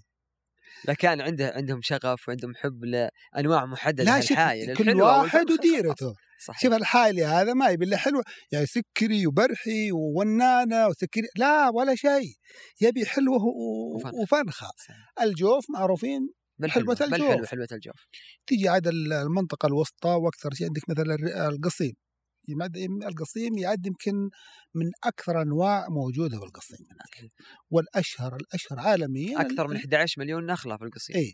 الأشهر السكري وتميز القصيم بالسكري إن السكري ما ينجح إلا بالقصيم. صحيح. والسبب إن السكري ما يبي إلا أرض رملية وموية حلوة. واهتمام. واهتمام طبعا قبل أكيد. كل شيء. فعشان كذا السكري صار محصور. طيب أبو محمد أنا عندي مداخلة بسيطة. إن نشوف يعني صراحة يعني طريقة الجذب والتسويق في المهرجانات تميزت فيها مدينة بريدة وعنيزة. سبقت يعني مدن ومحافظات المملكة بشكل كبير جدا في هذا المجال. هل يعني هل أنت تشوف من واقع خبرتك إنه مثلا آه، يعني هل كمية النخيل المتوفرة وكمية الإنتاج كان لها دور؟ ولا إنه الناس مهتمين بالنخيل فعليا؟ ولا تعلموا التسويق؟ لا شوف يا عبد الرحمن إحنا أنت تتكلم عن مهرجان في فرق فرق بين مهرجان وسوق. كأسواق يعد بريده أكبر سوق تمر بالمملكة إذا ما كان يمكن بالعالم بعد أقول لك إياها. المهرجان اللي تقيمه مثلا الوزارة أو تقيمه الشركات التنظيمية. فرق بين هذه وهذه. يعني عد عندك آه، بريدة بالذات وأنا ما أعتقد إنها مسمينها مملكة التمور. مدينة التمور. مدينة التمور. صحيح. وعنيزة. عاصمة التمور. عاصمة التمور. يعني كل واحد ما شاء الله مميز. متنافسين وتنافس شريف هذا. لا لا ما شاء الله كلهم مميزين. المص... المصلحة العامة المصلحة للمستهلك إيه. والمصلحة المصلحة للبلد و- والمصلحة تسويقية و- وفيها ما شاء الله يعني طبعا آه، مبيعات يوميا. السبب ال- إن أهل القصيم مهتمين. صحيح. اهتمام يعني مثل ما تحصلهم تارك الوظيفة. طيب أبو محمد أبو. محمد الآن أنا لاحظ ملاحظة يعني إحنا زرنا أسواق ودخلنا مزارع. من عش من عشر سنوات وجاي أصبح ال- يعني في مستأجر للمزرعة مستأجر أجنبي. يمكن النقطة هذه يمكن إحنا ودنا إنه والله عيالنا هم اللي يشتغلون. صحيح ودنا عيالنا اللي يا يشتغلون. عبد الرحمن آه، أنا مطلع على هذه ويمكن أكبر منك سنا صحيح. ومار بالأشياء ذول. أول شيء يعني كان المزارع يواجه مشاكل كثيرة اللي هي توفير العماله و... بس يكون واقف على. حلاله خليني. بعلمك لا خليني بعلمك شيء الوزارة الآن وزارة الزراعة ومتعاونة مع وزارة العمل هيئوا الفيزا الموسمية. أستقطب العامل وقت الموسم. وقت الموسم وقت تجي تجيبه ثلاث شهور وتمدد له ثلاث شهور. ما في إقامة. ما في تأمينات اجتماعية. ما في رسوم. ما في ما في مو- موفر عليك كل شيء. الآن تبغى تقول لي أنا ما لقيت عمالة لا أنت ما صدقت. الوزارة الآن مهيئة لك أنت الآن صاحب مزرعة تقدر تجيب أي عمالة. هذه وتقوم على المزرعة بنفسك. وتقوم بالمزرعة بنفسك. آه مشكلة أنه كان ال- الأجانب يعني مضطرين أنه يجر المزرعة مضطر أنه يبيع على أجنبي. طبعا آه، في مثلا آه، ناس يعني يحرصون ما يبيعوا على أجنبي مباشرة لا يبيع على كفيلهم وتصرفون فيها. أكيد صحيح. آه، بس- في بس- كثير من الناس يا عبد الرحمن موظف مو بالمنطقة مو فاضي له لكن تجي الأغلبية اللي مقيمين بالمزارع لا واقف على شغله بنفسه وبعدين انحلت مشكلة العمالة الآن لا تقول والله بدور عمالة متخلفة ولا تخالف النظام عندك الفيزا الموسمية وأنا من ضمن اللي استفاد استفادوا منها. استفادوا من هذه ممتازة جدا وأنا كذلك إحنا كذلك مستفيدين يعني منها هذه. والله حلت أزمة كبيرة وتشكر الوزارة عليها هذه مبادرة من ضمن مبادرات كثيرة ترى تقوم فيها الوزارة نعم. في دعم منتجي التمور صحيح. يعني آه، هذه واحدة منها تقريبا بدأت قبل سنتين الفيزا ال- الفيزا الموسمية أو يقول مؤقتة إيه، اسمها يعني ما دام إن ذكرنا الشيء هذا أنا ودي أعقب على نقطة معينة اللي هي مسألة وجود وجود العنصر. طبعا هم أكيد لهم موجودين ولكن لما يكون صاحب المزرعة أو صاحب الحلال أو اللي غرس وتعب على النخل مستحيل بيبيعه غش أو بيبيعه بدرجة مغشوشة. طبعا أكيد. إحنا نواجه في الأسواق اليوم في أسواق الجملة وفي أسواق التجزئة في درجة معينة من الغش. يعني وفي أكيد بعض المدن طبعا مع الجهود المبذولة يعني من وفي من بعض المدن مشكورين. بزيادة بزيادة يعني الرقابة فيها ضعيفة لكن آه، بدون ما أحدد بعض المناطق بالقصيم والله في رقابة مشددة جدا. وحتى يعني بعض الدلالين يحرص على النقطة هذه وأنه يرفض يحرج على أي تمر مغشوش. وبنفسه هو اللي يشيك عليه وناظر وعارفهم بالأسامي. المشكلة أبو محمد إحنا نواجهها أغلب الأسواق الحمد لله الآن تحت مظلة وزارة البيئة والمياه والزراعة يتوفر فيها الشيء هذا موجود فيها مراقبين ويحضرون المزادات من صلاة الفجر. أنا شفتهم بعيني ما أقول أنا أحضر المزادات ونسوق تمور عليها ونشوف المراقبين والله يسحب عينات. ترى نقول الكلام هذا عشان يعطي طمأنينة نعم للمستهلك. صحيح. ترى في جهات مسؤولة عنك. في كل مكان. في كل مكان في نعم. كل من يعني التمر هذا شيء بسيط من أشياء كثيرة. فهذه لما يمكن ما يقول- حد يعرف. لما يقول كيماوي كيماوي أنت وأنا وقفنا عليها ياخذونها على المختبر وإذا كانت نسبة المبيدات عالية فيها على طول غير أنا بنفسي شايفة غير صالح لاستهلاك الآدمي. والله محمد. بعيني أنا شايف أبو هذه. محمد يسحبون عينات. هنا هذه الطريقة اللي متعارف عليها. يدخلون السوق صلاة الفجر بعد صلاة الفجر بشوي وقت الحراج م.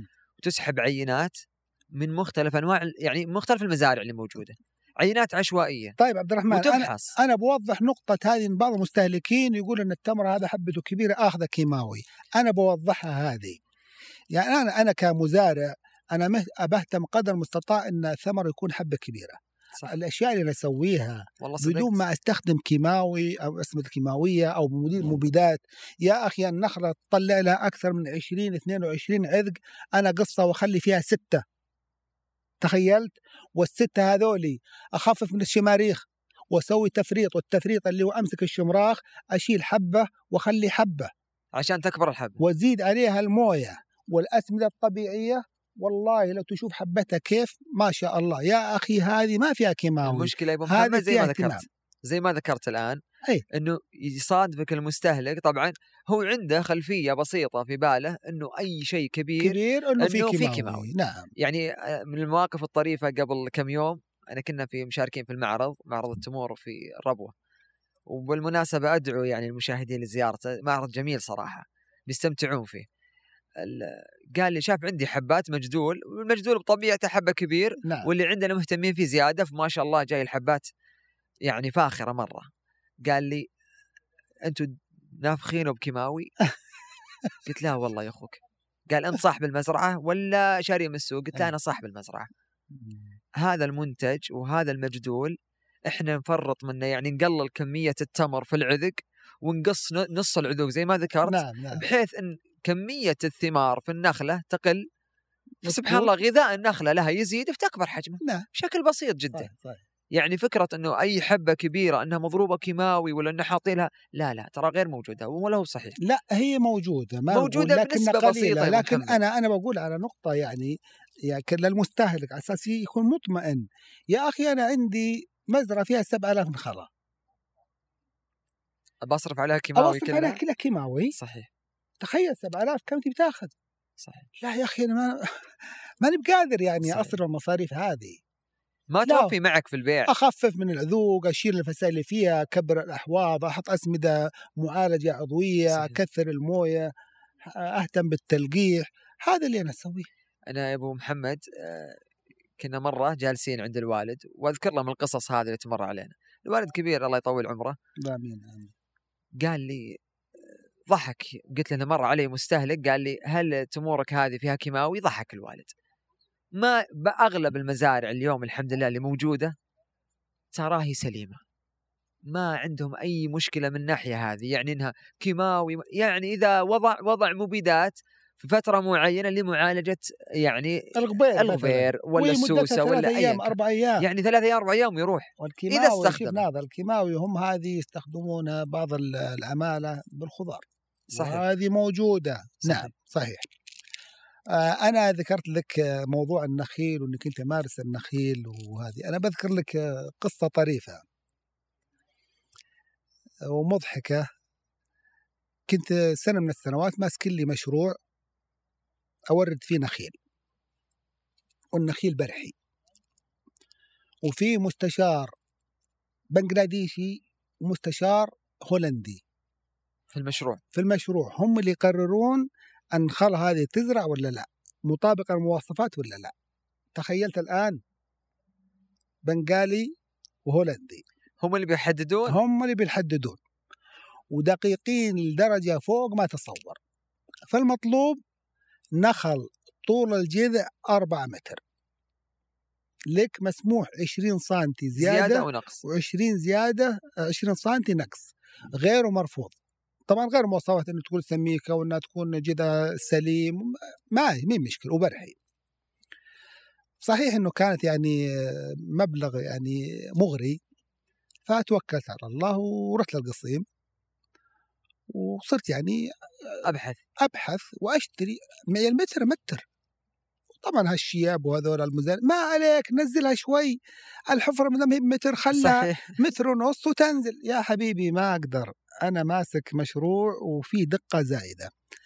المراد إني جيت الكذا آه، أحواش آه، هذا عنده ثلاث وهذا ثنتين وهذا ثلاث جنب بعض وكلها مطابقه المواصفات. واحد عنده أربع نخل. النخل هذول طول خمسة متر. وقام يترجاني إني اخذها شراء. قلت ما بيها. ويحاول فيني استماتة. إلى إنه قال ليش تأخذ حقات جيراني وأنا لا؟ قلت يا أخي حقات جيرانك مطابقات طابق المواصفات. صحيح. أنا أبغى أربعة متر أنت تسمع إيش قال الحين؟ قال بسيطة احفر لها زيادة ونزلها. نزلها. قلت يا أخي أنا عندي مستشارين. أنت قل لهم قلت الموضوع مو بالبساطة هذه. فأنا رفضت. فقال لي خذها ببلاش. مجانا. قلت ما أبيها. قال الله يخليك ببني أنا ملحق. قلت ما أبيها. الهكه هو من ما أبيها. قال طيب بقول لك السالفة أنا والثلاثة هذولا قبل 28 سنة غارسين ال- البرحي ذولي ورايحين لمزرعة فلان أيام ما كان البرحي غالي الفراخة. وأنا أكبر منهم بعشر سنين. وكبير أنا والله في هذاك الوقت. فهم أخذوا فراخ صغار على 1500 قلت أنا أنا باخذ فرخ فراخ كبار أخاف أموت ما أكلت منهن. فأخذت فراخ مات 2500 أنا ما دريت إني بعيش 28 سنة. لو إني داري كان أخذت فرخ أبو 1000 أنا قسما بالله ضحكت ضحك. وهو يردد ما دريت إني بعيش عالم 28 عالم عالم التمور وعالم النخل. في احتكاك بكبار السن الله يطول عمرهم. دائما أيوة. تحدث فيه مثل هالمواقف اللي ذكرت. لكن يا أبو محمد آه، من الأشياء اللي ذكرنا فيها اللي هو المستهلكين والأشياء اللي يخاف منها المستهلك لما يجيك وأنت صاحب محل ولا في معرض مشارك أو يعرف إن عندك خبرة في التمور فأول الاشياء اللي ممكن يسألك عنها مثل ما ذكرنا قبل شوي كبر الحبة هل هو كيماوي؟ آه، هل هو مغشوش ولا لا؟ الاوزان هل فيها تلاعب ولا لا؟ تحس إنه سبق إنه تعرض لشيء مثل من هالقبيل أو إنه يعني عنده أحد يتكلم معه في المجالس أو إنه والله فيه آه، يعني فيه غش أو فيه من هالقبيل. اللي أنا أحب أذكره للمستهلكين البسيطين ترى جودة التمر السعودي على مستوى العالم تعتبر فاخرة والمستهلك السعودي اللي يميزه إنه متذوق. نعم. وأغلب أغلب أغلب يعني أغلب المستهلكين السعوديين أو المجتمع السعودي تلقاه راعي نخل أو جاره راعي نخل أو إنه سبق انه عمل في نخل في الذائقة عندهم عالية تلقاه يطلب منك أفخر أنواع التمر. صحيح. فيبقى التمر المتوسط والتمر اللي أقل جودة منتشر في السوق بكميات كبيرة صح ولا لا؟ نشوف شوف الملاحظه على هذه منتشر آه، أنا بتكلم على نقطة آه، التصدير صحيح. هذا حل شوف. هذا حل. لا بعلمك أنا. يعني بأحد ال- أحد الملتقى الأخير اللي أداره ال- الأخ رياض الودعان في سوق الربوة كان أحد الإخوان تطرق لنقطه إنه يصدر لأمريكا وأوروبا والأشياء هذول كان الوقت ضيق في هذاك الوقت وأنا كنت بعلق أنا آه، لي حوالي 35 سنة ما شاء الله مجال التمور وجربت التصدير ومو للاوروبيين للدول العربية وكان متعب متعب جدا وكان يصل هناك آه، التكاليف عالية النقل الجمرك و... ويصير على مستهلك دول. الخليج أبو محمد ولا دول لا عربية؟ الدول العربية مو الدول الخليج لا غير أنا آه، بتكلم على نقطة أنا الآن ما أصدر ليش؟ شو السبب؟ ولا أبي أصدر. ليش؟ شو السبب يا أبو محمد؟ تموري كلها تروح هنا. يمكن أنت امورك نخ- نخب أول مثلا. أنا أقول لك النخب الأول. النخب المستهلك الأول المحلي. مستهلك هنا. صحيح. زين؟ ولا تقدر تلحق إنك تقول بصدر حبيبي الناس يأخذونه كله. يعني حنا هنا مستهلكين للتمور بشكل فوق ما تصور. موضوع التصدير يجي الدرجة الثانية الدرجة الثالثة. وهذه هذه مكاسبها بسيطة وقليلة ومتعبة. أبو محمد شفت الدرجة الثانية والثالثة تتكلم عنها؟ يعني من تجارب زملاء لنا اشتغلوا في مجال التصدير في التمور وترى الآن ه- إن ماشيين مع الرؤية رؤية سيدي سمو ولي العهد 2030 إنه المملكة تصبح الأولى في التصدير والحمد لله حققناها العام. في 2021 أصبحنا رقم واحد على مستوى العالم في تصدير التمور بكمية وبالرقم بالقيمة التسويقية. الناس اللي شاركوا في المعارض الدولية يعطونا بالحرف هذا يقولون ونقلوها عنا يقولون التمر اللي غير التمر السعودي ما تقدر تكمل الحبة.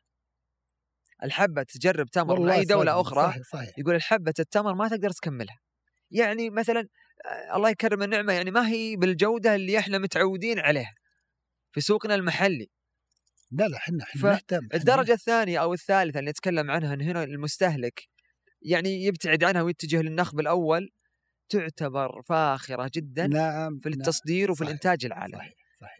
طبعا ال- بالمناسبة اليوم طلعت إحصائية أنا مطلع عليها قبل ما أسوي اللقاء عن طريق المركز الوطني للتمور إنه المملكة صادراتها من التمور للربع الثاني من عام 2023 مرتفعة جدا مقارنة أو تضاعفت مقارنة بعام 2022 شوف إحنا في يعني في دلالات في مبشرات على إنه يا أخي في تشجيع تجار تمور دعم. يتوجهون. طيب مو في ال- المصنع ومصنع الأحساء اللي ياخذ مصانع كثيرة مصانع كثيرة. اللي مصنع الأحساء ومصنع حتى في الخرج إيه الآن. تابعه لل- للدولة. تابع لمركز الملك سلمان طيب للإغاثة. وتأخذ منك يا أخي بأسعار ممتازة. ما تحلم فيها. صحيح. أنا أنا ما أعتقد لا ويطلبون جودة.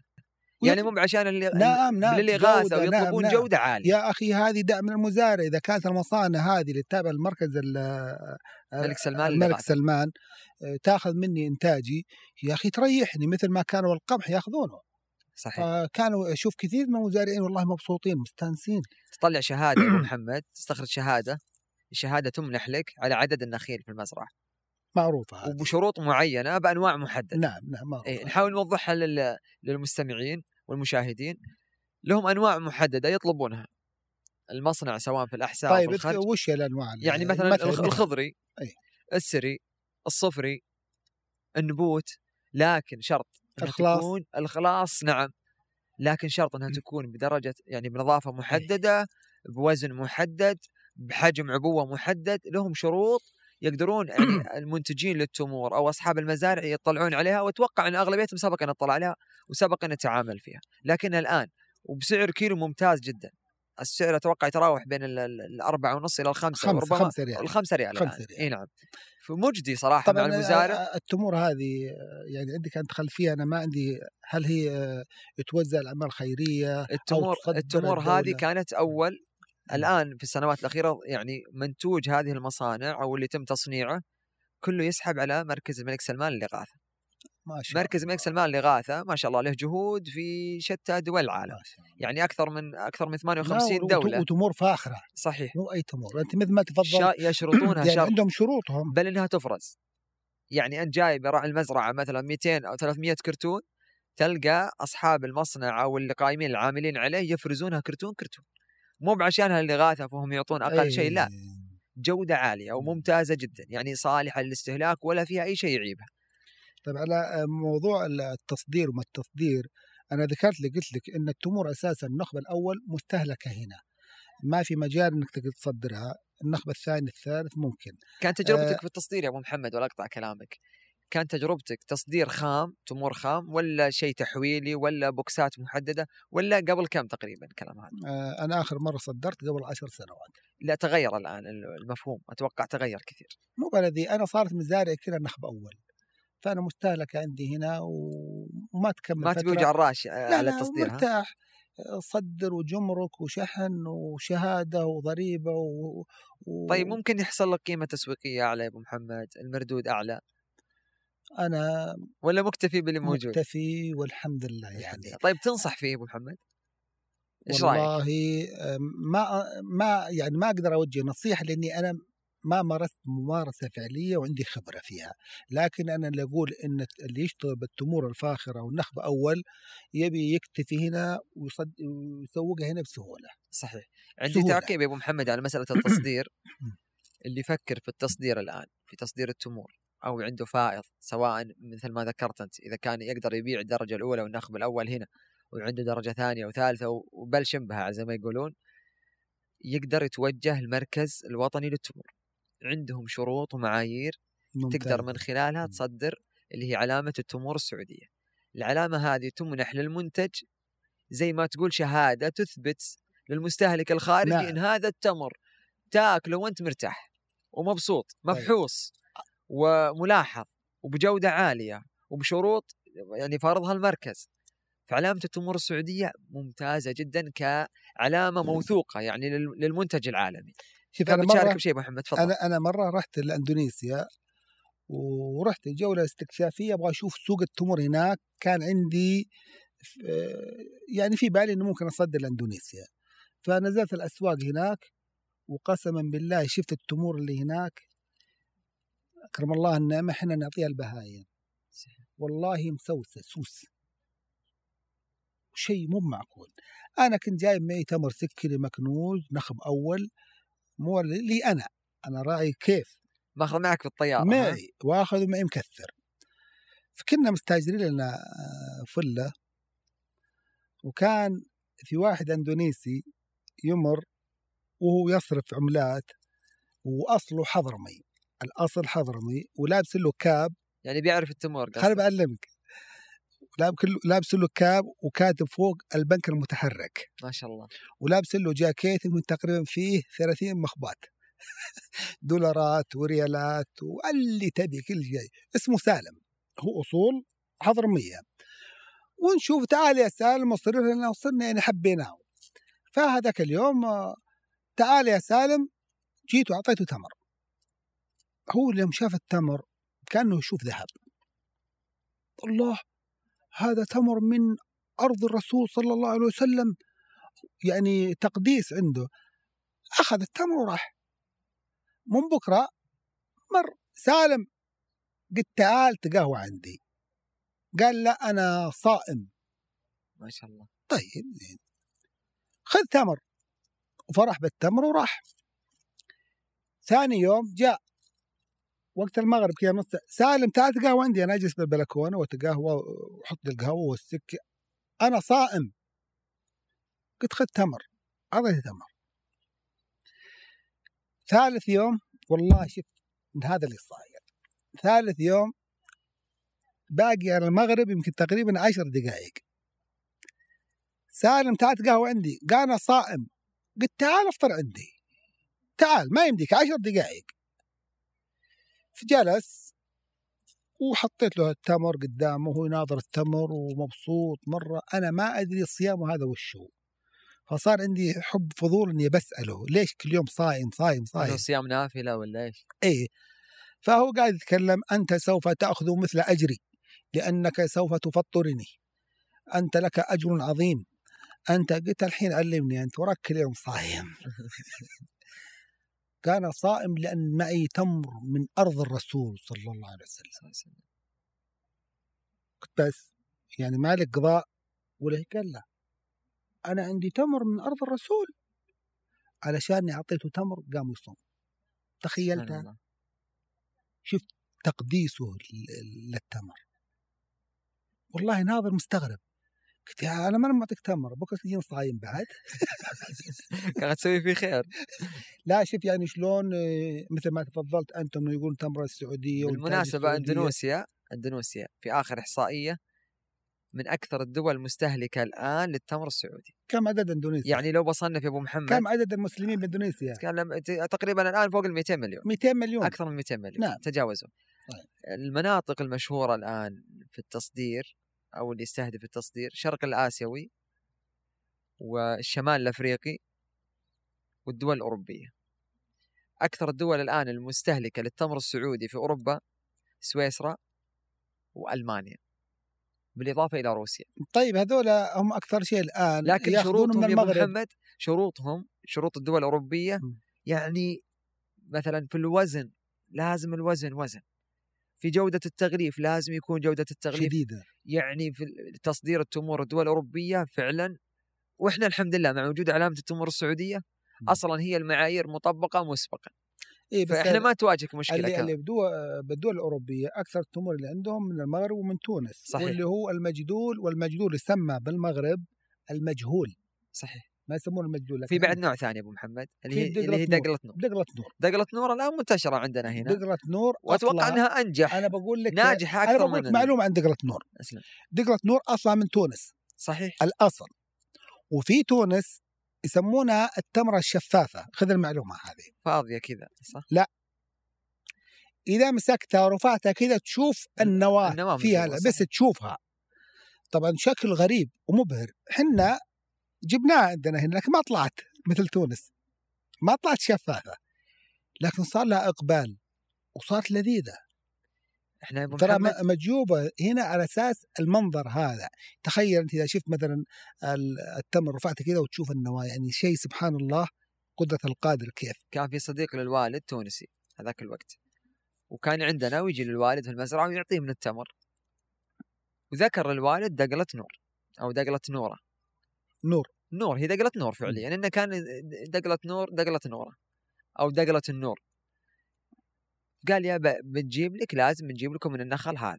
بأي طريقة كانت لازم نجيب النخل هذا بنزرعه وبينجح في المزرعة. كذا بيجيب لنا نخل من تونس. كان يعني بالنسبة لنا جاب ثلاث.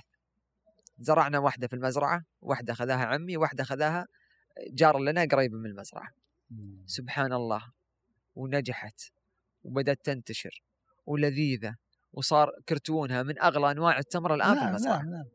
بل إنها يعني يعني يطلبونها القر- القريبين من المزرعة يطلبونها بالاسم بالله إنتاج النخلة هذه من السنة هذه خلوه لي أبغى ثلاث كراتين أبغى أربع كراتين فيه لذيذة بالمناسبة ولا فيها دبس أبداً. شكلها يعني لو بقارن أقرب شيء عندنا في السعودية البانة. اللبانه البانة نعم. نعم. والبالي يسمونها أهل الجنوب القسبة واللي يسمونها أهل نجران البياض أو البياض يا أبو محمد أنا شفته في نجران يعتبر أكبر حجم بسيط من اللبانة. نعم نعم. مميز في في نجران إنه أكبر. أكبر والكسبة كذلك أكبر. ونخب أول. ونخب أول. مميز جدا عندهم. بسألك الحين معلومات بحكم سم. يعني أنت آه، يعني سنك مو مرة. وش معنى دقلة نور؟ والله أنا ما أنا ما ما رحت للمعنى. لكن نور. لكن دقلة وش معنى دقلة؟ الد- الدقل الدقل في اللغة العربية اللي هو أقل أنواع التمر. إن نستخدمه عندنا في المزارع أيوه. الدقل أو الدقل نسميه أيوة. كذا هو أيوة. أقل أنواع النخيل عندنا. طيب النبت اللي طالع من الأرض ما له اسم نسميه يا سلام عليك. معنى دقلة ما لها اسم. نبتة. نبت يعني نبتة. صحيح كلام صحيح. يعني مثل تقول مثلا نبوت سيف نبوت سلطان زي ما نسمي عندنا نبت راشد شفت؟ صحيح. هم يقولون مثلا دقلة راشد. دقلة نبوت سلطان دقلة دقلة عندهم نبتة صحيح كلامك. فالدقل عندنا مستخدم إلى الآن نعم. ترى دارج. والدقل معروف إنه في الحراج أ- لو تنزل يقول لك هذه حراج دقل. على الدقل دقل اللي هي مجهول ال- الهوية. مجهولة الاسم. نعم. نبت تمر ومنظره جميل لكنه غير معروف. صحيح. نبات من الأرض نبت. في الحوطة يسمونه نبات. تختلف مسمياته. رب والآن في هالنجد يسمونه النبت نبت نبتة فلان إن كان هي ممتازة وحلوة وطلع لها صيد سموها باسم إيه. راعيها وباسم راعي المزرعة وإن كان طلعت وسط ولا أقل جودة طيب يا- راح الدقل تلاحظ الفترة الأخيرة هاي طلع فيها نبوت كثيرة. كثيرة وغريبة وغير منتشرة لكن من جد يعني إحنا ما وصلت إلى الاستهلاك أو ذقناها وشفناها. يعني شوف يعني عدة مقاطع مثل يقول لك آه، آه، تفاحة. صحيح. آه، نبتة حصان صحيح. آه، نبتة جواهر ونجلة وأسامي كثيرة. فانا كنت أسمع عن نوع اسمه الشيرازي صحيح. وأنا أسمع عنه من 25 سنة. وبح- ومع إني أمارس سره النخيل في كل مكان وبكل مدينة ما سبق إني شفتها. فوصلتني الشيرازي. لذيذة جدا يا أبو يا محمد. الله لذيذة. يا الله عجيبة. ولذيذة لذيذة لذيذة مرة. في من ضمن الأنواع اللي آه، تعد يمكن تغطي طبعا إذا أكلت الشيرازي ما تأكل برحي خلاص. من توكل حلاوتها بسر توكل بسر بسر بسر. البسر اللي هو اللون لونه إيه. كاملة في يعني ما فيها رطب. البريم العراقي. البريم العراقي نوعين. في نوع اللي يميل للشكل الدائري هذا سيء. والنوع اللي يميل للشكل الطولي هذا لا يعلى عليه. لذيذ. لذيذ. والبريم يحتاج عناية خاصة. إذا ما خففت العذوق وفردتها ما راح تاخذ إنتاج صح. إذا فردتها وخففت العذوق تبي تاكل يعني من حلاها عجيب. أنا بقول لك يعني أهل القصيم وش يسمونها؟ من حلاها يسمونها ريق البنات. لا إله إلا الله. شايف؟ وصف. ريق البنات. حلا مو معقول. لكن مثل ما قلت لك إذا ما سويت الأشياء خففت منها لو تخليك العذوق فيها أول ما تلون تنصفق تعرعر كلها. تصير داقة النخله مرة صحيح. تقصها وتعطيها الغنم. ترى في كثير يا أبو محمد نبوت مميزة. سبحان الله في كل محافظة في كل أتذكر يعني بالمناسبة هذه كان عندنا نفس الكلام نبتة طلعت وانتشرت والآن السنة هذه أنا ما ألحق على طلبات فيها. أنا شخصيا شوف استلم لك عندي. النبتة غير النبتة غير صحيح صحيح. لكن لما تقول البريم العراقي هذا معروف هذا صحيح. لكنه ما انتشر لأن الناس مو بعارفين له. مو يحسبونه ما ينفع لكن لو يطبق الطريقة هذه أنا لو أقول قصة الابراهيم العراقي تعجب. قبل 30 سنة لقيتها عند واحد.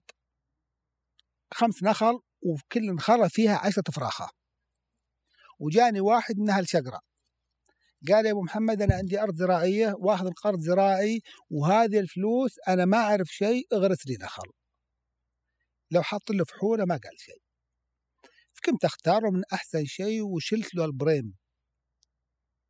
وغرست أنا عنده. الرجال ما يفهم ولا يفقه ولا يعرف شيء ابدا نهائي.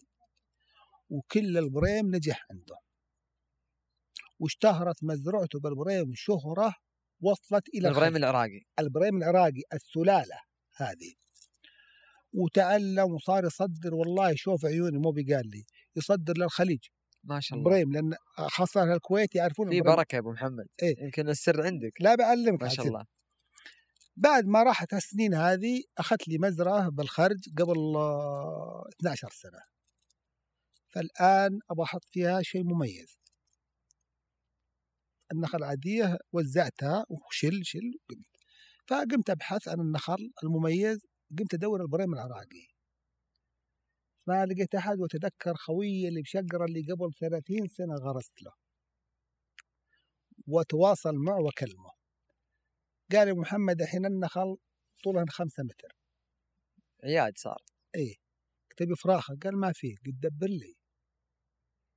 دبر لي من اللي أنت أعطيتهم. قال كل فراخه وزعتها. قلت رح لي هل لي أنت اعطيها وجيب لي. ولا أبي إلا من السلالة اللي أنا أعطيتك إياها. قال والله تامر أمر.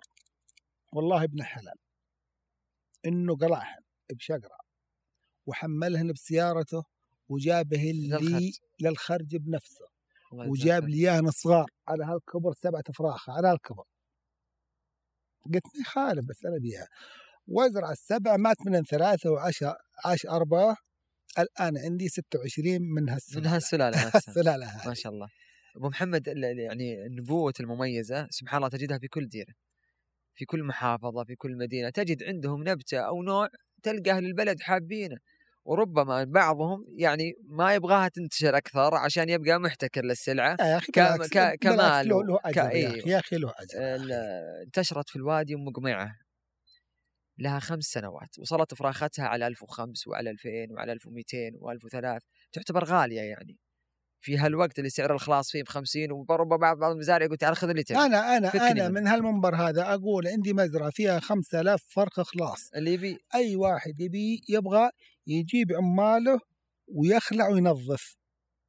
أهم شيء التنظيف. وينظف. التنظيف. وبعدين أنا بعقب من وراه وبعدين التطهيرات والمبيدات الله وهذا يجزاك خير. أبد. عندي 5000 فسيلة. فكانت الفسائل حقتها غالية.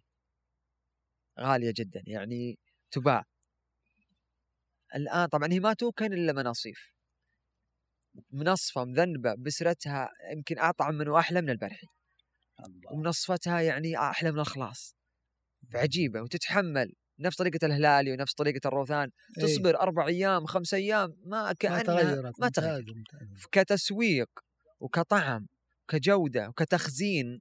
ثلاجات اللي الآن يسألون عن وقت التخزين إنه بمناسبة وقت تخزين رطب ممتازة جدا. طيب على لا طاري عليها وغالية. من أغلى أغلى من سعرها. الأسعار تقول إيه. 1000 1500 أنا في وقت وسنة من السنوات كان فرخ نبوت سلطان ب 5000 صحيح. ونبوت وأنا السيف. أنا شاري النقايل نبوت سلطان ب 16000 ونبوت السيف يا أبو محمد؟ لا نبوت وقت سيف بعد. نبوت سيف ما وصلت ما تعدت 600 700 بس كان لها صيت. كان لها صيت. صحيح.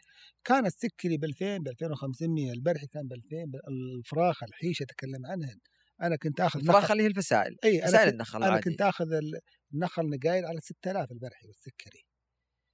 طبعا آه، انتشر النخل وطلع النخيل النسيجي وحدى الشركات آه، سعودية أمريكية بعد تقريبا قبل 30 سنة فانتشر النخل بشكل مو معقول.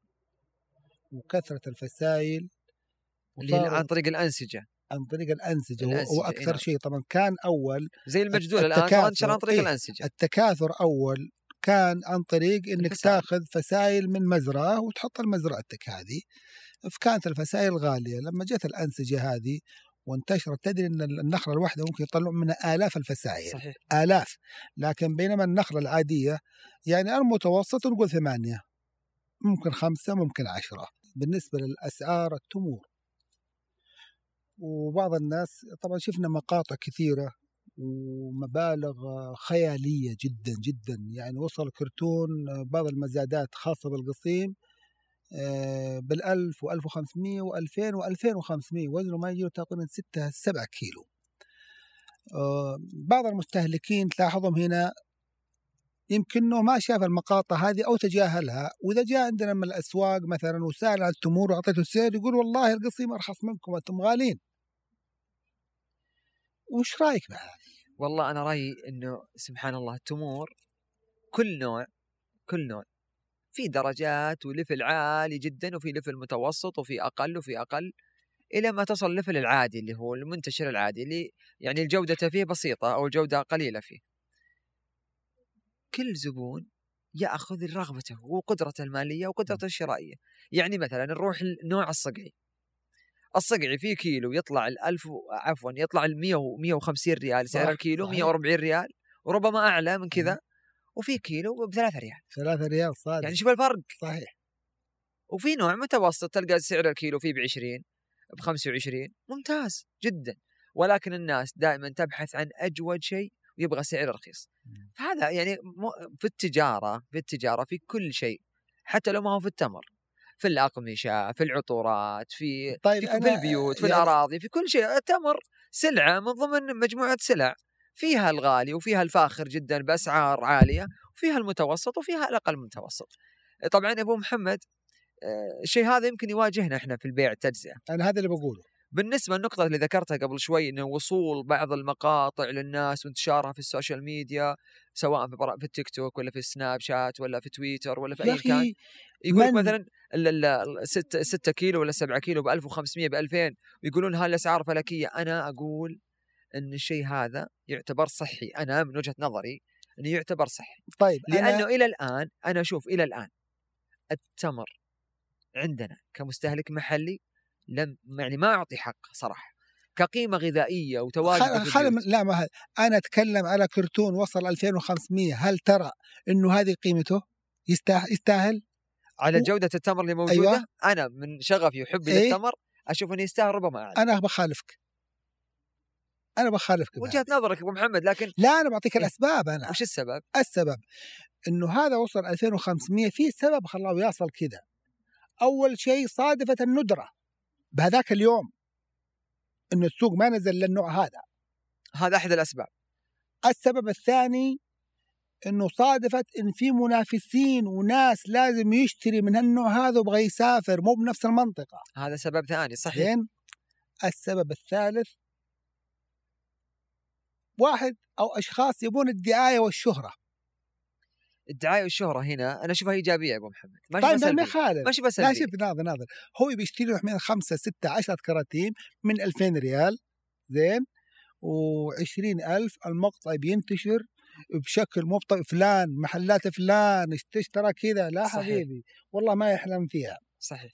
لكن لكن يا أبو محمد لكن أنا برجع وأقول إن السبب الرئيسي الاثنين الأولانيات هي ولو ما. كان في السببين اللي هو الندرة الندرة وجود التنافس الشديد الثالث ما يقدر مين معقول اني أبغى الشهره والتمر مثلا يسام آه طيب. خمس آه طيب أبو 100 محمد ريال بقول بألف طيب أبو محمد ليش الموضوع هذا الندرة والتنافس بس إن نطبقه على التمر يعني عشان منتج عندنا في البلد ترى في كل شيء في العالم في نعم. كل السلع ما هو في التمر بس شوف الآن إحنا إحنا نشوف التمر إنه الاصل إنه أنت تخارفه من الخل وتبيعه عندي.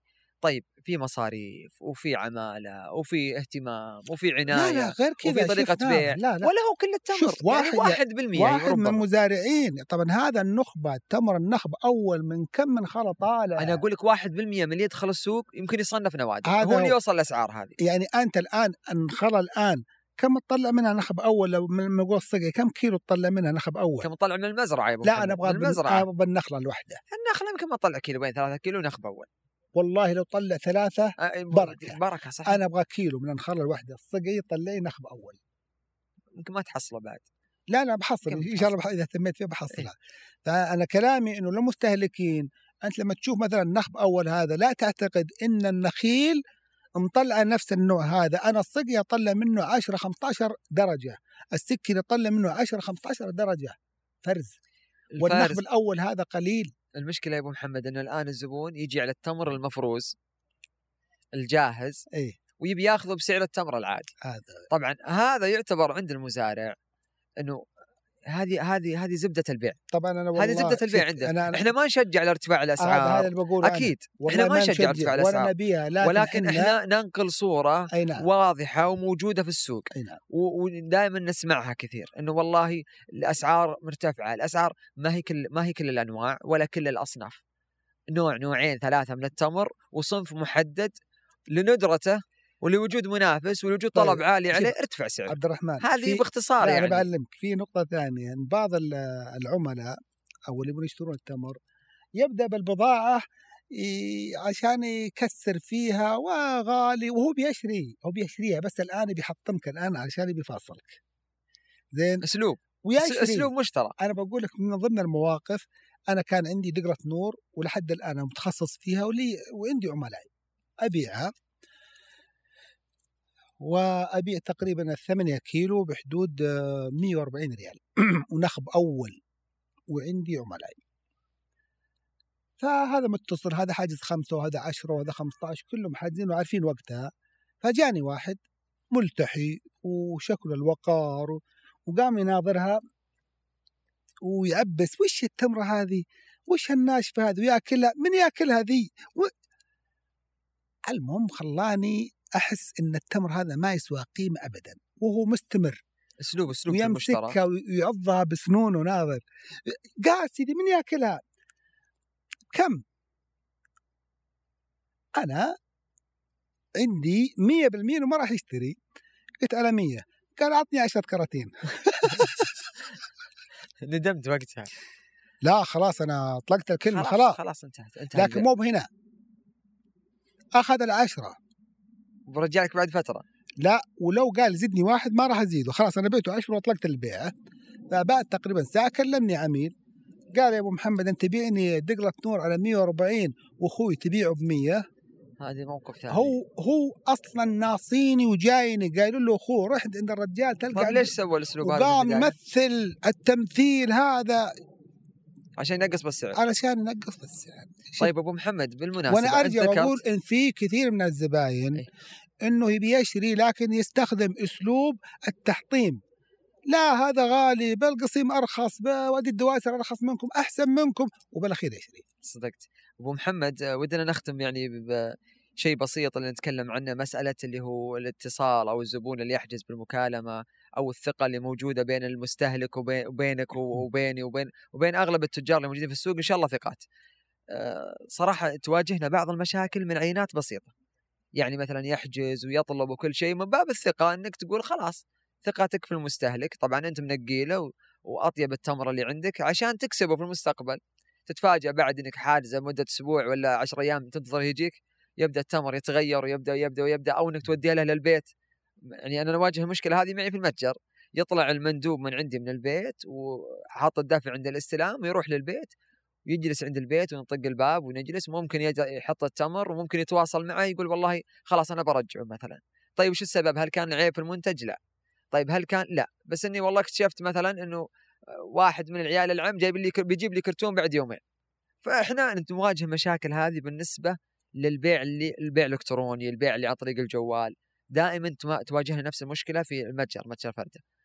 آه، بالمناسبة كان عندي قصة جميلة اللي هي المسمى فردة. فأول ما سميت ال- المتجر آه، جاني عملاء يقولون وش فردة ذي؟ من وين جبت الاسم؟ وش تقصد فيه؟ لابد الانتقاد. اي إيش تقصد فيه؟ ما لقيت غير هالاسم. واحد عميل جاني قال الحين أنت محل تمور. لا لا محل تمور كامل.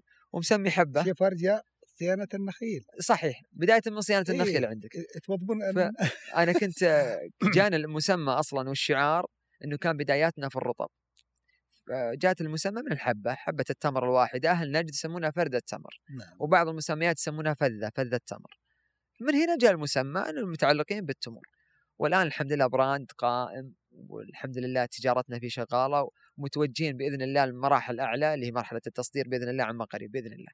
فأنا ختاما يا أبو محمد يعني كلمة أوجهها صراحة شكر للقائمين على برنامج بودكاست مطرقة. على رأسهم الأستاذ أبو أبو فهد رياض الودعان مشكور والفريق العمل اللي قايمين معه. صراحة يعني ودنا من أول أن نطلع بالصورة هذه البسيطة للمستمعين وللمشاهدين. ننقل شيء أتوقع أنه يدخل بيت كل كل سعودي وكل واحد في هالمجتمع أكيد في بيته تمر. فيهمنا انه يعرف الانواع ويعرف حياة المزارع وكيف بداياته وش الصعوبات. فصراحة شكرا شكرا من القلب نوجهها لهم. وباسمي وباسم كافة المزارعين. بيض الله وجيهكم على نقل مثل هذه الصورة الطيبة. تختم في كلمة يا أبو محمد؟ والله آه ما قصرت انت بكلمة كنت ما شاء الله كفيت ووفيت. لكن أنا أقول يعني للمشاهدين إن جلستنا هذه ترى جلسة بسيطة حوار هادف ما نقصد والله منه إلا أساس نوضح ونبين للمستهلك وللمزارع وللتاجر الجديد والصغير والكبير يعني وش هو نشاط النخيل والتمور والتجارة أثريتنا يا ابو محمد المقصد يعني هو حوار كان نعده يعني بقمة البساطة نوصلها بسهولة للمشاهدين. الله يسعدك. طبعا الله يسعدك الأخ أبو فهد جزاه الله خير بذل مجهود والإخوان القائمين معه وإحنا استجبنا ونستجيب لو يبغون بأي وقت أكيد. وعدة حلقات أكيد. ما عندنا أي مشكلة في سبيل إن نوصل معلومات هادفة للمشاهدين. شكرا لك يا أبو محمد. يعني